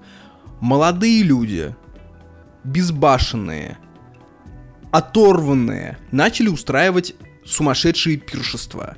Они заливали себя вином, разными веществами, которые тогда были. Устраивали дикие танцы, оргии бисексуальные с собаками, с кошками, с голубями. В общем, все, что вы можете представить. Но за это, конечно, в Риме бы ничего не запретили. Запретили за другую деталь. Было понятие жертвы. То есть одного юношу или одну девушку заводили на это пиршество, и он или она не знали, что им уготована роль жертвы. И в середине пиршества, когда начиналось самое, если позволите, вакханалия, этого юношу или девушку насиловали толпой. Причем интересно, что это не было мужским культом. То есть женщины тоже тут участвовали. То есть женщины насиловали или женщину, или мужчину. Я не знаю, как это выглядело конкретно. но человека после изнасилования убивали. Вот. И вот этот-то культ римляне и запретили. Причем запретили так, что казнили 7 тысяч тех, кто участвовал в таких мероприятиях, снесли все культы, все храмы Вакху, кроме тех, где он был изначально, где он был еще безобидным. У христианства хорошая была компания. Ну да ладно, речь не об этом. Речь о посланиях Павла. И вот этих писем, посланий на самом деле много, а было еще больше. И большинство из них писал не Павел. Большинство из них это фейки. Фейки вообще в Библии это отдельный разговор. Было, например, 14 писем переписки между Павлом и Сенекой. Сенека это виднейший философ того времени римский. Оказалось, что это фейк. Почему вообще было столько фейков про Павла? Потому что он имел самый огромный авторитет. И многие научились очень искусно подделывать его послания. То есть, как искусно? То есть, когда они писали послание от имени Павла, они, э, например, использовали там копирайтерские техники. Чисто, знаете, такие со- социнжиниринг. Например, пишет лже Павел такой, говорит, пацаны, говорит, сейчас мошенников столько, вообще никому не верьте. Вот мне верьте, остальные все мошенники. Вы понимаете, он уже как бы втирается в доверие. И вот среди этих э, лжепавловских посланий были такие послания, что типа, иду, говорит, я по пустыне, вижу лев. Лев мне кричит, научи, говорит, меня брат христианству. Ну, научил я льва христианству. Потом, говорит, отправили меня римляне на Колизей, ну, в арену, к львам. И вы представляете, выходит этот лев, говорит, и он меня не съедает. То есть вот такого рода послания. Но основные послания были, конечно, не такие э, забавные. Основные лжепослания, они стремились уже после смерти Павла лет через 50, они стремились задним числом затвердить какую-то истину. Например, борются два движения, уже со смерти Павла прошло лет 100, борются два христианских движения между собой, и одно из этих движений нарекает второй ересью. А в доказательство достают так письмо, говорит, вот письмишко мы нашли от Павла, сто лет назад писал, про вас. Говорит, что вы ересь. А вторая школа достает тоже письмо и говорит, а у нас есть письмо Павла, что он писал, что вы ересь. И шесть таких фейковых посланий содержались в Библии аж до 19 века. То есть добрые христиане прошлого учили их э, на зубок, даже не подозревая, что это вообще не Павел. Еще что я подметил интересного, по сути, раннее христианство это борьба идей. То есть самые влиятельные из них выжили, и мы сейчас считаем христианством именно то, что выжило. И я очень-очень, сейчас будет такой тейк на грани фола, я очень нашел очень большое сходство между вот этими вот посланиями и э, зоновскими прогонами. Вы знаете, что на зонах, условно, когда собираются воры, э, в какой-то зоне, например, возникает ситуация сложная. И они пишут какому-нибудь вору в законе, говорят, растолкуй нам эту ситуацию. И он пишет им письмо, они это обсуждают, и я специально прочитал несколько прогонов воровских еще дополнительно, и стиль на самом деле очень похож. Это такой, знаете, сверхучтивый стиль, обращение в таком библейском духе. Если вы дадите себе труд прочитать пару прогонов воровских, маляв, вы это найдете.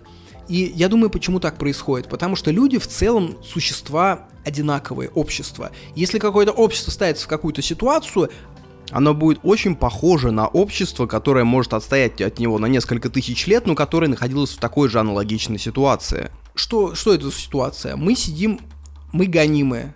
То есть христиан гнала Римская империя, какая-то могучая власть. Э, зеков гоняет Советская империя, тоже очень могучая власть. При этом возникают конфликты, есть целые общины, есть вокруг так называемые язычники, это остальная масса вся, которая не воры. И поэтому, я думаю, стили очень похожие. Значит, было много сект, много толкований на заре христианства. Одна группа говорила, что надо взять базу, говорят, ребят, мы, говорит, берем э, базу евреев, давайте, говорит, сначала выучим Тору, сделаем обрезание, потом накатим обновление. Вторые говорят, нет, это уже не обязательно. И борьба между этими, она шла весь первый век. То есть, на самом деле, легко могло повернуться все в другую сторону, если бы выиграла та сторона, сейчас мы все ходили бы обрезанные еще был бы там миллиард обрезанных по миру. То есть почти все мужики мира были бы обрезаны, кроме азиатов. Была такая интересная секта, как маркиониты. Был Маркион, и он, знаете, что говорил? Он говорит, нам не надо изучать еврейскую Тору, более того, она ложь во многом. Почему? Вы, говорит, посмотрите на их бога, какой он мелочный, жестокий, и какой наш ветхозаветный бог, какая он няшка. Он говорит, вы понимаете, как было? Сначала был их бог, говорит, а потом пришел наш Бог. И Иисус это сын уже нашего Бога. То есть, по сути, такое двоебожие вполне себе. И это тоже было очень популярной сектой, и она тоже могла победить, и мы сейчас бы реально, у нас было бы христианское двоебожие. Вы представляете себе? Если захотите потроллить, вы можете прийти в храм к батюшке, если он просвещенный, вы можете так сказать, чувствую, я просто чувствую, что я маркианит по натуре своей. Или эту идею просто ему рассказать, слушайте, а что если было вот так? По идее, батюшка должен вообще на вас прогневаться, потому что маркианитство это одна из злейших ересей христианства считалось. Лучше сказать там в средневековье, что ты мусульманин, чем сказать, что ты маркианит. И встает вопрос, почему же христиане вообще не сбросили балласты от виде Торы? То есть зачем они изучают Ветхий Завет, зачем им эти имена Моисея? А потому что в древнем мире все было устроено очень просто. Твоя религия должна быть древней. То есть, если Почему не трогали иудеев, хотя они поклонялись своему богу, а христиан трогали? Потому что иудейский бог древен. То есть римляне пришли туда и видят то, что люди поклоняются Яхве больше, чем Рим стоит на своих семи холмах. И они испытали к этому уважение. Поэтому они не разогнали Синедрион, всех этих священников. А тут христиане. То есть, по сути, что такое? Это 50 лет назад казнили какого-то преступника позорным образом, а сейчас вы говорите, что это ваш бог. Вы что, ребят? И поэтому христиане сделали такую фишку. Раз, ну, ранние там, апологеты христианства, они опирались на Тору, как на доказательство своей религии. То есть Моисей писал, что придет Мессия, что придет вот этот типа Христос, а Моисей жил древнее Гомера. То есть они использовали Тору как пруф своей новой религии. Поэтому откинуть Ветхий Завет не получится.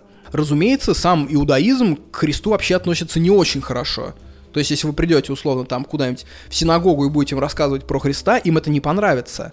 Потому что его именем, то есть потом отме- стали отменять Тору, и вообще из-за него фактически появился антисемитизм. Это я сейчас коснусь. Евреи даже писали в, фолькло- в своем фольклоре гадости, там 4-5 век, если вы погуглите, что такое Толедот Ешу, это такие, знаете, полуанонимные книжонки по против Христа, то есть среди еврейского сообщества, они писали, что «да, знаем мы эту Марию, она от римского солдата родила, Христос был мошенник». И так далее. Христиане стали им отвечать, то есть какой-нибудь там через сто лет какой-то епископ выписал целую книгу в ответ. Вот, это такая, знаете, протодисы такие, рэперские на самом деле. Но христиане тоже хороши. Вы представьте себе, то есть первые там столетия христианства это там такая секта закрытая. Потом в IV веке случилось так, что Константин взял ее как официальную религию Рима. И понеслась. То есть тут же стали обращаться в христианство многие новички, когда это стало госрелигией. И, и они тут вспомнили, что писал Матфей, что говорит, вы кровь свою мы будем столетиями смывать, кровь Христа. И они такие, а что, евреи Бога убили, что ли? И большинство из них даже не знало, что это вообще вся мифология еврейская. Они просто поняли, что евреи убили Бога где-то там. Вот. И они начали бить евреев, они начали громить синагоги. С этого момента, где-то с 4 века, начинается история антисемитизма. То есть до этого в древнем мире евреев били, ну били на общих основаниях.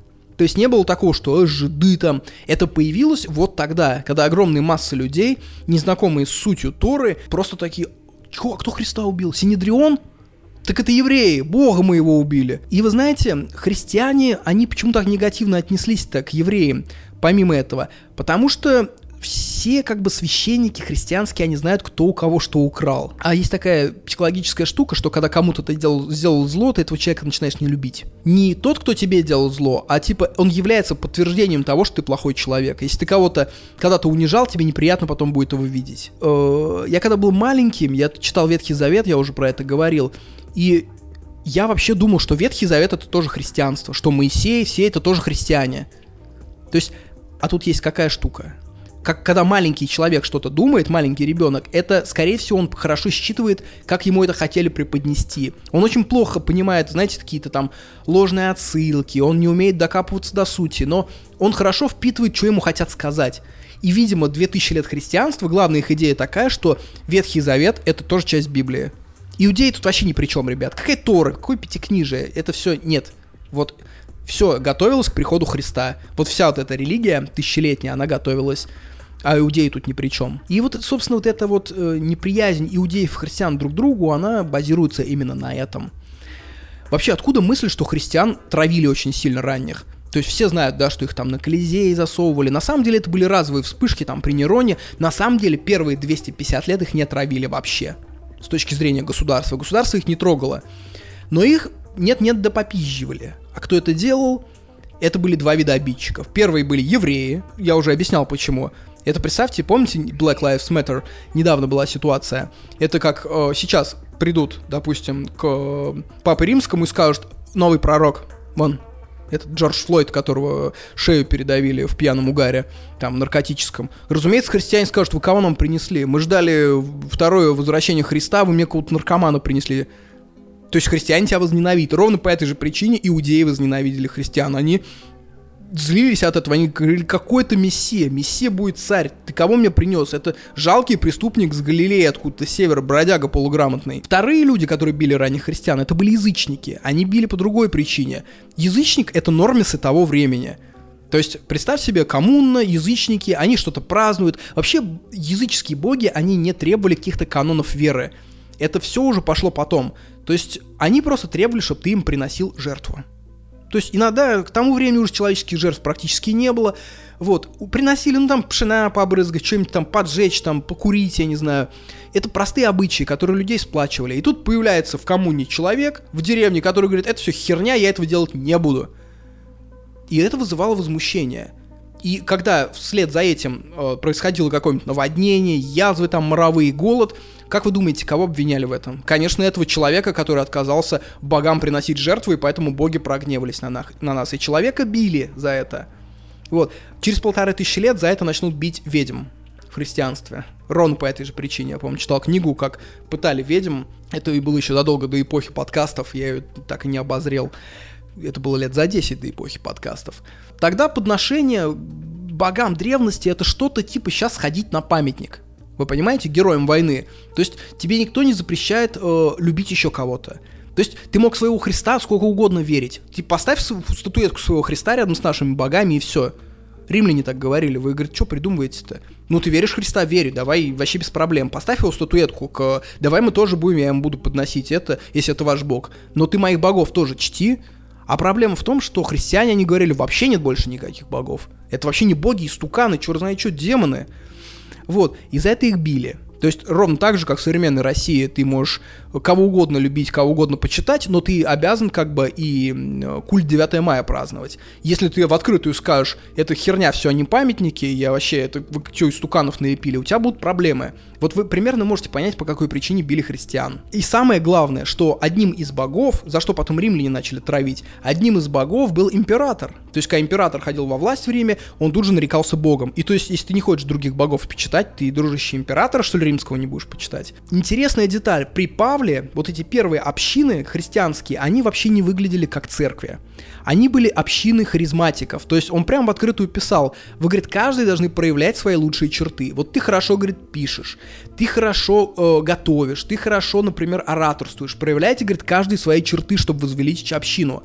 И любопытно, что при нем было очень много женщин глав церквей. Ну, тут, ну, не знаю, можно назвать это церковь, когда там 40 человек в каком-то селении ходят, э, обсуждают, еще ведь ни креста нет, ничего, еще там рыбы только, рыбе поклоняются. Первое э, христианство знак это рыба, виноградная лоза. И там было много женщин прям глав. Вы понимаете, на нынешние времена это женщины-епископы. После его смерти как отрезало. Бабам тут же указы пошли, типа, хотите спастись, рожайте детей. Не надо, говорит, тут лезть во власть. Все, и дальше все, э, церковь стала мужской до сих пор. То есть мы можем представить президента США чернокожим, э, женщинам, э, трансом, кем угодно, но я вообще не представляю папу римского мамой римской. Мне кажется, настоящий переворот будет, когда папа римский станет женщиной, мама римской. Это прям будет бомба. Я бы хотел на это посмотреть, честно говоря. И в итоге победила организация, потому что харизматичные общины, харизматика, она вылилась в беспредел. То, что они все между собой ссорились, ругались. И в итоге победили те общины, где к власти пришли талантливые хозяйственники. И затем таких людей стали называть епископы, и вы поняли. И пошла уже церковь как организационная структура, и уже там в третьем, в четвертом веке нашей эры это уже абсолютно организационная дисциплина, иерархия. Вот, пожалуй, все по этой книге. Единственное, что бы я хотел добавить, у меня есть несколько мыслей, которые возникли по прочтению. Почему нам кажется возмутительным чтение таких книг, как Ветхий Завет? То есть там постоянно требования убить, отобрать, право силы, готентотская мораль, ну прям все, что мы не любим. Почему нам кажется это возмутительным?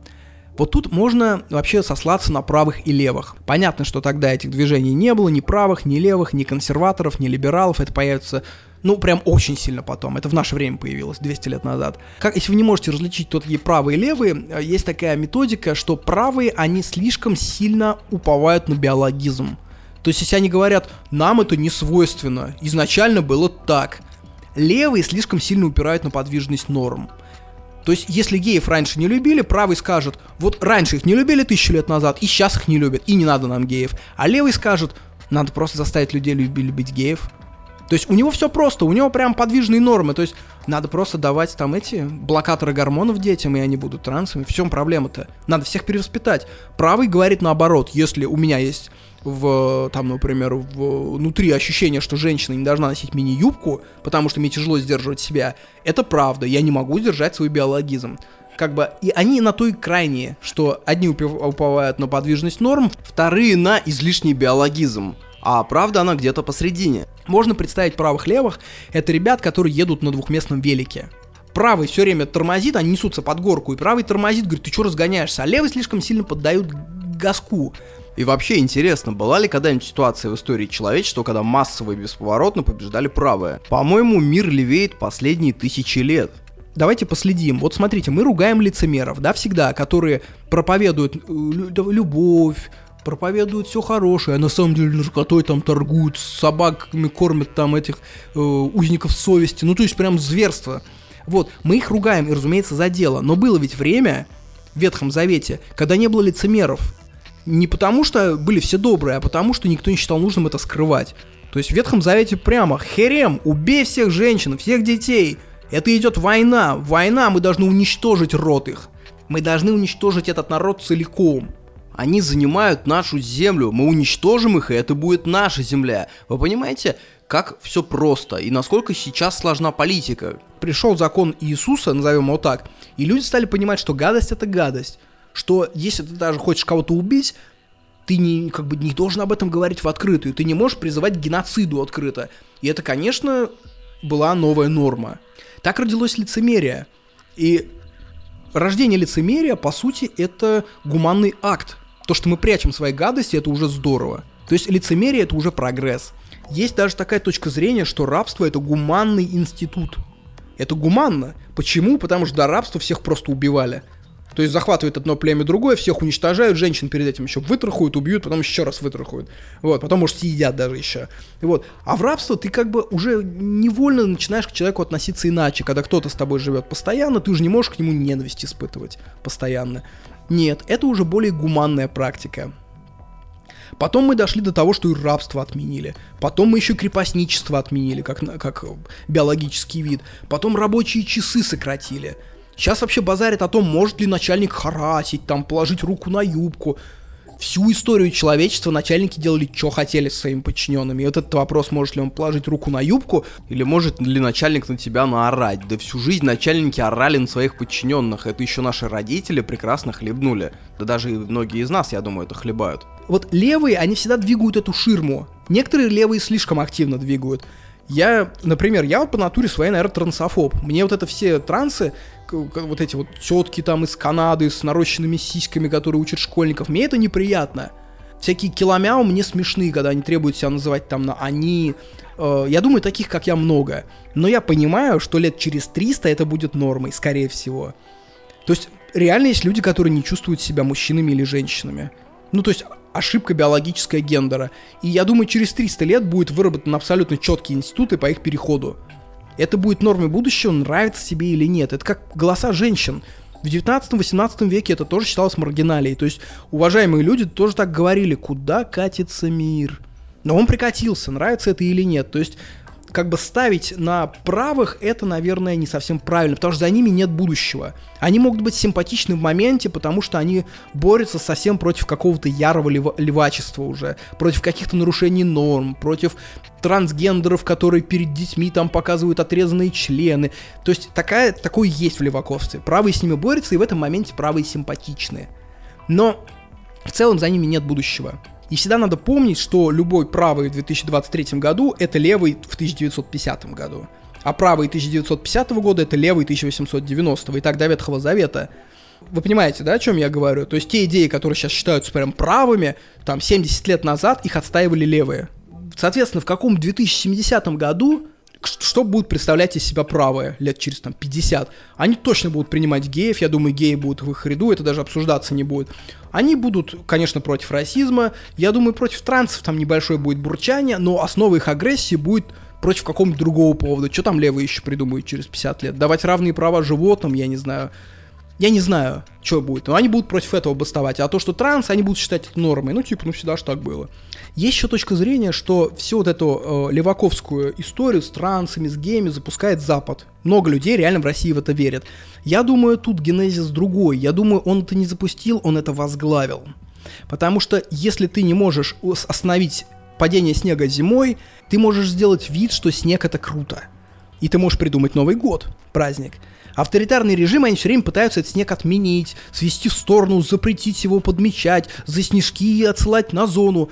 На это уходит куча энергии, и в результате все равно это все сыпется. То есть все левые нормы прошлого, они вошли в итоге во все правые сообщества.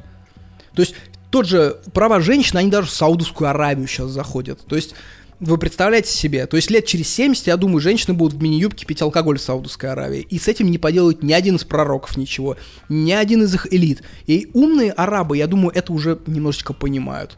Что бороться с этим, это, ну, как бы топить э, атмосферу, это бесполезный труд. Ты все равно проиграешь. Как может победить правая норма? Глобально, если, если не где-то на уровне спиральки, нам на уровне регионов, а целиком, то сами правые об этом часто проговариваются. Когда говорят в какую-нибудь гадость видят и говорят «Господь, жги». Да, то есть правая норма вернется назад только в случае апокалипсиса и полного обнуления цивилизации. Тогда, конечно, вернутся и рабство, вернется и так, патриархат, как его как бы вот мы представляем, какой он должен быть, что женщина в платке, женщина собственность мужа, но при этом она защищена, вот, ну, вот это все. И Библия, оно на самом деле хорошо показывает Ветхий Завет, какое раньше было правое общество. Это же чистый биологизм. То есть вот, вот эта вот э, история, как Израиль приходил, еврейский народ пришел в землю обетованную с Моисеем, с Иисусом Навином, это же чисто биологизм. Пришла стая собак, загрызла другую стаю собак. Ноль рефлексии. Ноль просто. Вы занимаете наше место, тут наша кормежка, все, вы достойны умереть. Еще все думают, забавно, так сложилось в нашем мозгу, что левые как будто все разрешают, а правые хотят все запретить. Типа консерваторы все запретить. Это да, но есть одна деталь, где наоборот, где левые хотят запретить, а правые разрешают, и это проституция. В прошлом это абсолютная социальная норма. В правых сообществах прошлого проститутки жили в городах, были открытые бордели, в них открыто ходили люди, проститутки были при храмах. Левые ненавидят проституцию, и, ну, оружие они, возможно, еще ненавидят, потому что в прошлом, конечно, оружие все носили при себе. Это прям норма таких сообществ. И забавно, как э, какие-то детали касаемо норм прошлого, они забываются недавно. Все помнят э, клип «Тату». Тату, э, где целуются лесбиянки. Это же частый аргумент, что там в 2001 году у нас на федеральных каналах целовались лесбиянки, а сейчас, ну, сейчас законы, сами знаете, против чего. Но мало кто знает про Александра Цикала и Лолиту. Я недавно увидел клип, который называется «За пивом, за пивом, ту-ту, ла-ла-ла-ла». Посмотрите его сначала. Может, сделайте даже паузу, он там две минуты. Это тоже крутили по федеральным каналам. И там сюжет в чем? Что приходит молодой любовник к жене, а муж пошел за пивом. И т.д. т.д. несколько куплетов. А потом муж остался дома и зарубил и жену, и зарубил топором и любовника. И это поется веселым тоном, это пелось на федеральных каналах. Сейчас все принято ворчать про песню «Он заставлял меня сосать, но я тебе не сосала». То есть даже кто-то рассказывал историю, говорит, такая квартира, иконы везде, такой отец занимает пост, поддержка СВО, все серьезно. Вот, и он как бы заходит в детскую, а там, э, и, там семилетние дети его включили ТикТок и слушают, ты заставлял меня сосать, но я тебе не сосала. То есть и у него прям был разрыв, то есть он такой патриарх э, семьи, который ведет борьбу с нацизмом, а тут вот, вот, блядь, Гидра подобралась вот с этой стороны. Хотя глобально ничего страшного не произошло, дети устояли, ведь э, песня поется «Ты заставлял, но я этого не делала». Эта песня про доблесть на самом деле. И что из того, что мы видели Лолиту? Ну как бы ничего, никто не умер, да, в итоге? Или много кто умер, как посмотреть с другой стороны, конечно. Конечно, много людей умерло. Еще касаемо Библии, еще одно замечание. Вообще история религии — это такой процесс, когда люди все время узнают, что мир вокруг них больше, чем они думали. То есть в палеолите, если взять какие-то древние верования, люди вообще думали, что мир — это вот эти 5-6 лугов и вот этот лесок. В Полинезии, когда исследовали вот современные сообщества, которые живут там 100 километров от океана, они не знают, что и существует океан. 100 километров люди живут от океана, потому что они не ходят так далеко. Духи тут же. То есть ты умираешь, ты становишься духом косули. Все. То есть это очень уютный маленький мир. Звезды — это покрывало над землей. Это не объекты в хуеву тучу триллионов километров. Они вот тут вот. Потом появляются античные боги. Они живут уже на горах. Они уже появляются какое-то, знаете, аидовское царство. То есть мир становится больше. Потом ветхозаветный Бог, огромный, потом новозаветный, вот этот бесконечный, вечность, придет Христос. А сейчас и этого мало, потому что мы читаем, как он создавал Землю, но мы понимаем, что история Земли — это вообще история одной песчинки. То есть, если мы познакомимся с другими разумами, они Библию нашу читать не будут, потому что они говорят, слушайте, ваш Бог рассказывает, как создал вашу Землю. Про нашу галактику ни слова. Нам нужен еще более глобальный Бог. Еще замечаешь колониализм. Когда я был в Таиланде, там же свое исчисление, то есть там даже у тебя меняется на браузере, то есть пишется 2650 какой-то год. Ну, это тайское исчисление, буддийское. Но в целом в большинстве мест э, исчисление христианское уже, то есть 2023 год. И так задумаешься иногда, слушайте, это же наш пророк, да, Иисус. К ним он вообще никак не относится, они вообще его знать не знали. И тут мы приходим и говорим, вот теперь года будем считать от рождения нашего пророка – это как прикинь, в Пензе какой-нибудь ты живешь, и вдруг приходят какие-то люди и говорят, теперь мы считаем время в Пензе от рождения Гаутамы Будды. И ты такой, ну да, придется считать. Это же насколько на тебя огромное влияние должны эти люди оказывать. Мы, русские, часть этой силы. Поэтому мы уже не замечаем, что мы часть иудео-христианской цивилизации, и мы на самом деле колонизаторы в этом. Это интересно, как все остальные западные народы, мы просто несем, и нам кажется, что это наше. То есть, ну, какой, какая разница, какой 23-й год. Какой 2655? А на самом деле это колонизаторская херня. Друзья, сложная тема. Наврал где-нибудь? Наверняка наврал. Но попробуйте не наврите, когда там сотни книг, тысячи глав, черт знает что переписано когда и три тысячи лет истории. Простите, Христа ради. Все описания, все книжки, все ссылки на Boosty, на Патреоны, все будут внизу. В описании, где будет подкаст «Не слушали». У меня уже есть тема, на самом деле, на следующий подкаст, есть подборка книг. Скорее всего, впервые я на одну тему буду рассуждать не с точки зрения одной книги, а с точки зрения двух книг. Мы пустим луч призмы из двух книг и посмотрим, где они встретятся. Попробуйте догадайтесь, какая она. Ну все, давайте в конце июня встретимся. Я опух, охрип, архип. Всего хорошего. Пока. КМ раз 3040, а потом выйдет новый подкаст. Вот это гадкая, пошлая, Европа плюсовская шутка, это, знаете, финальная судорога после трехчасового напряжения. Друзья, до июня. Еще раз пока.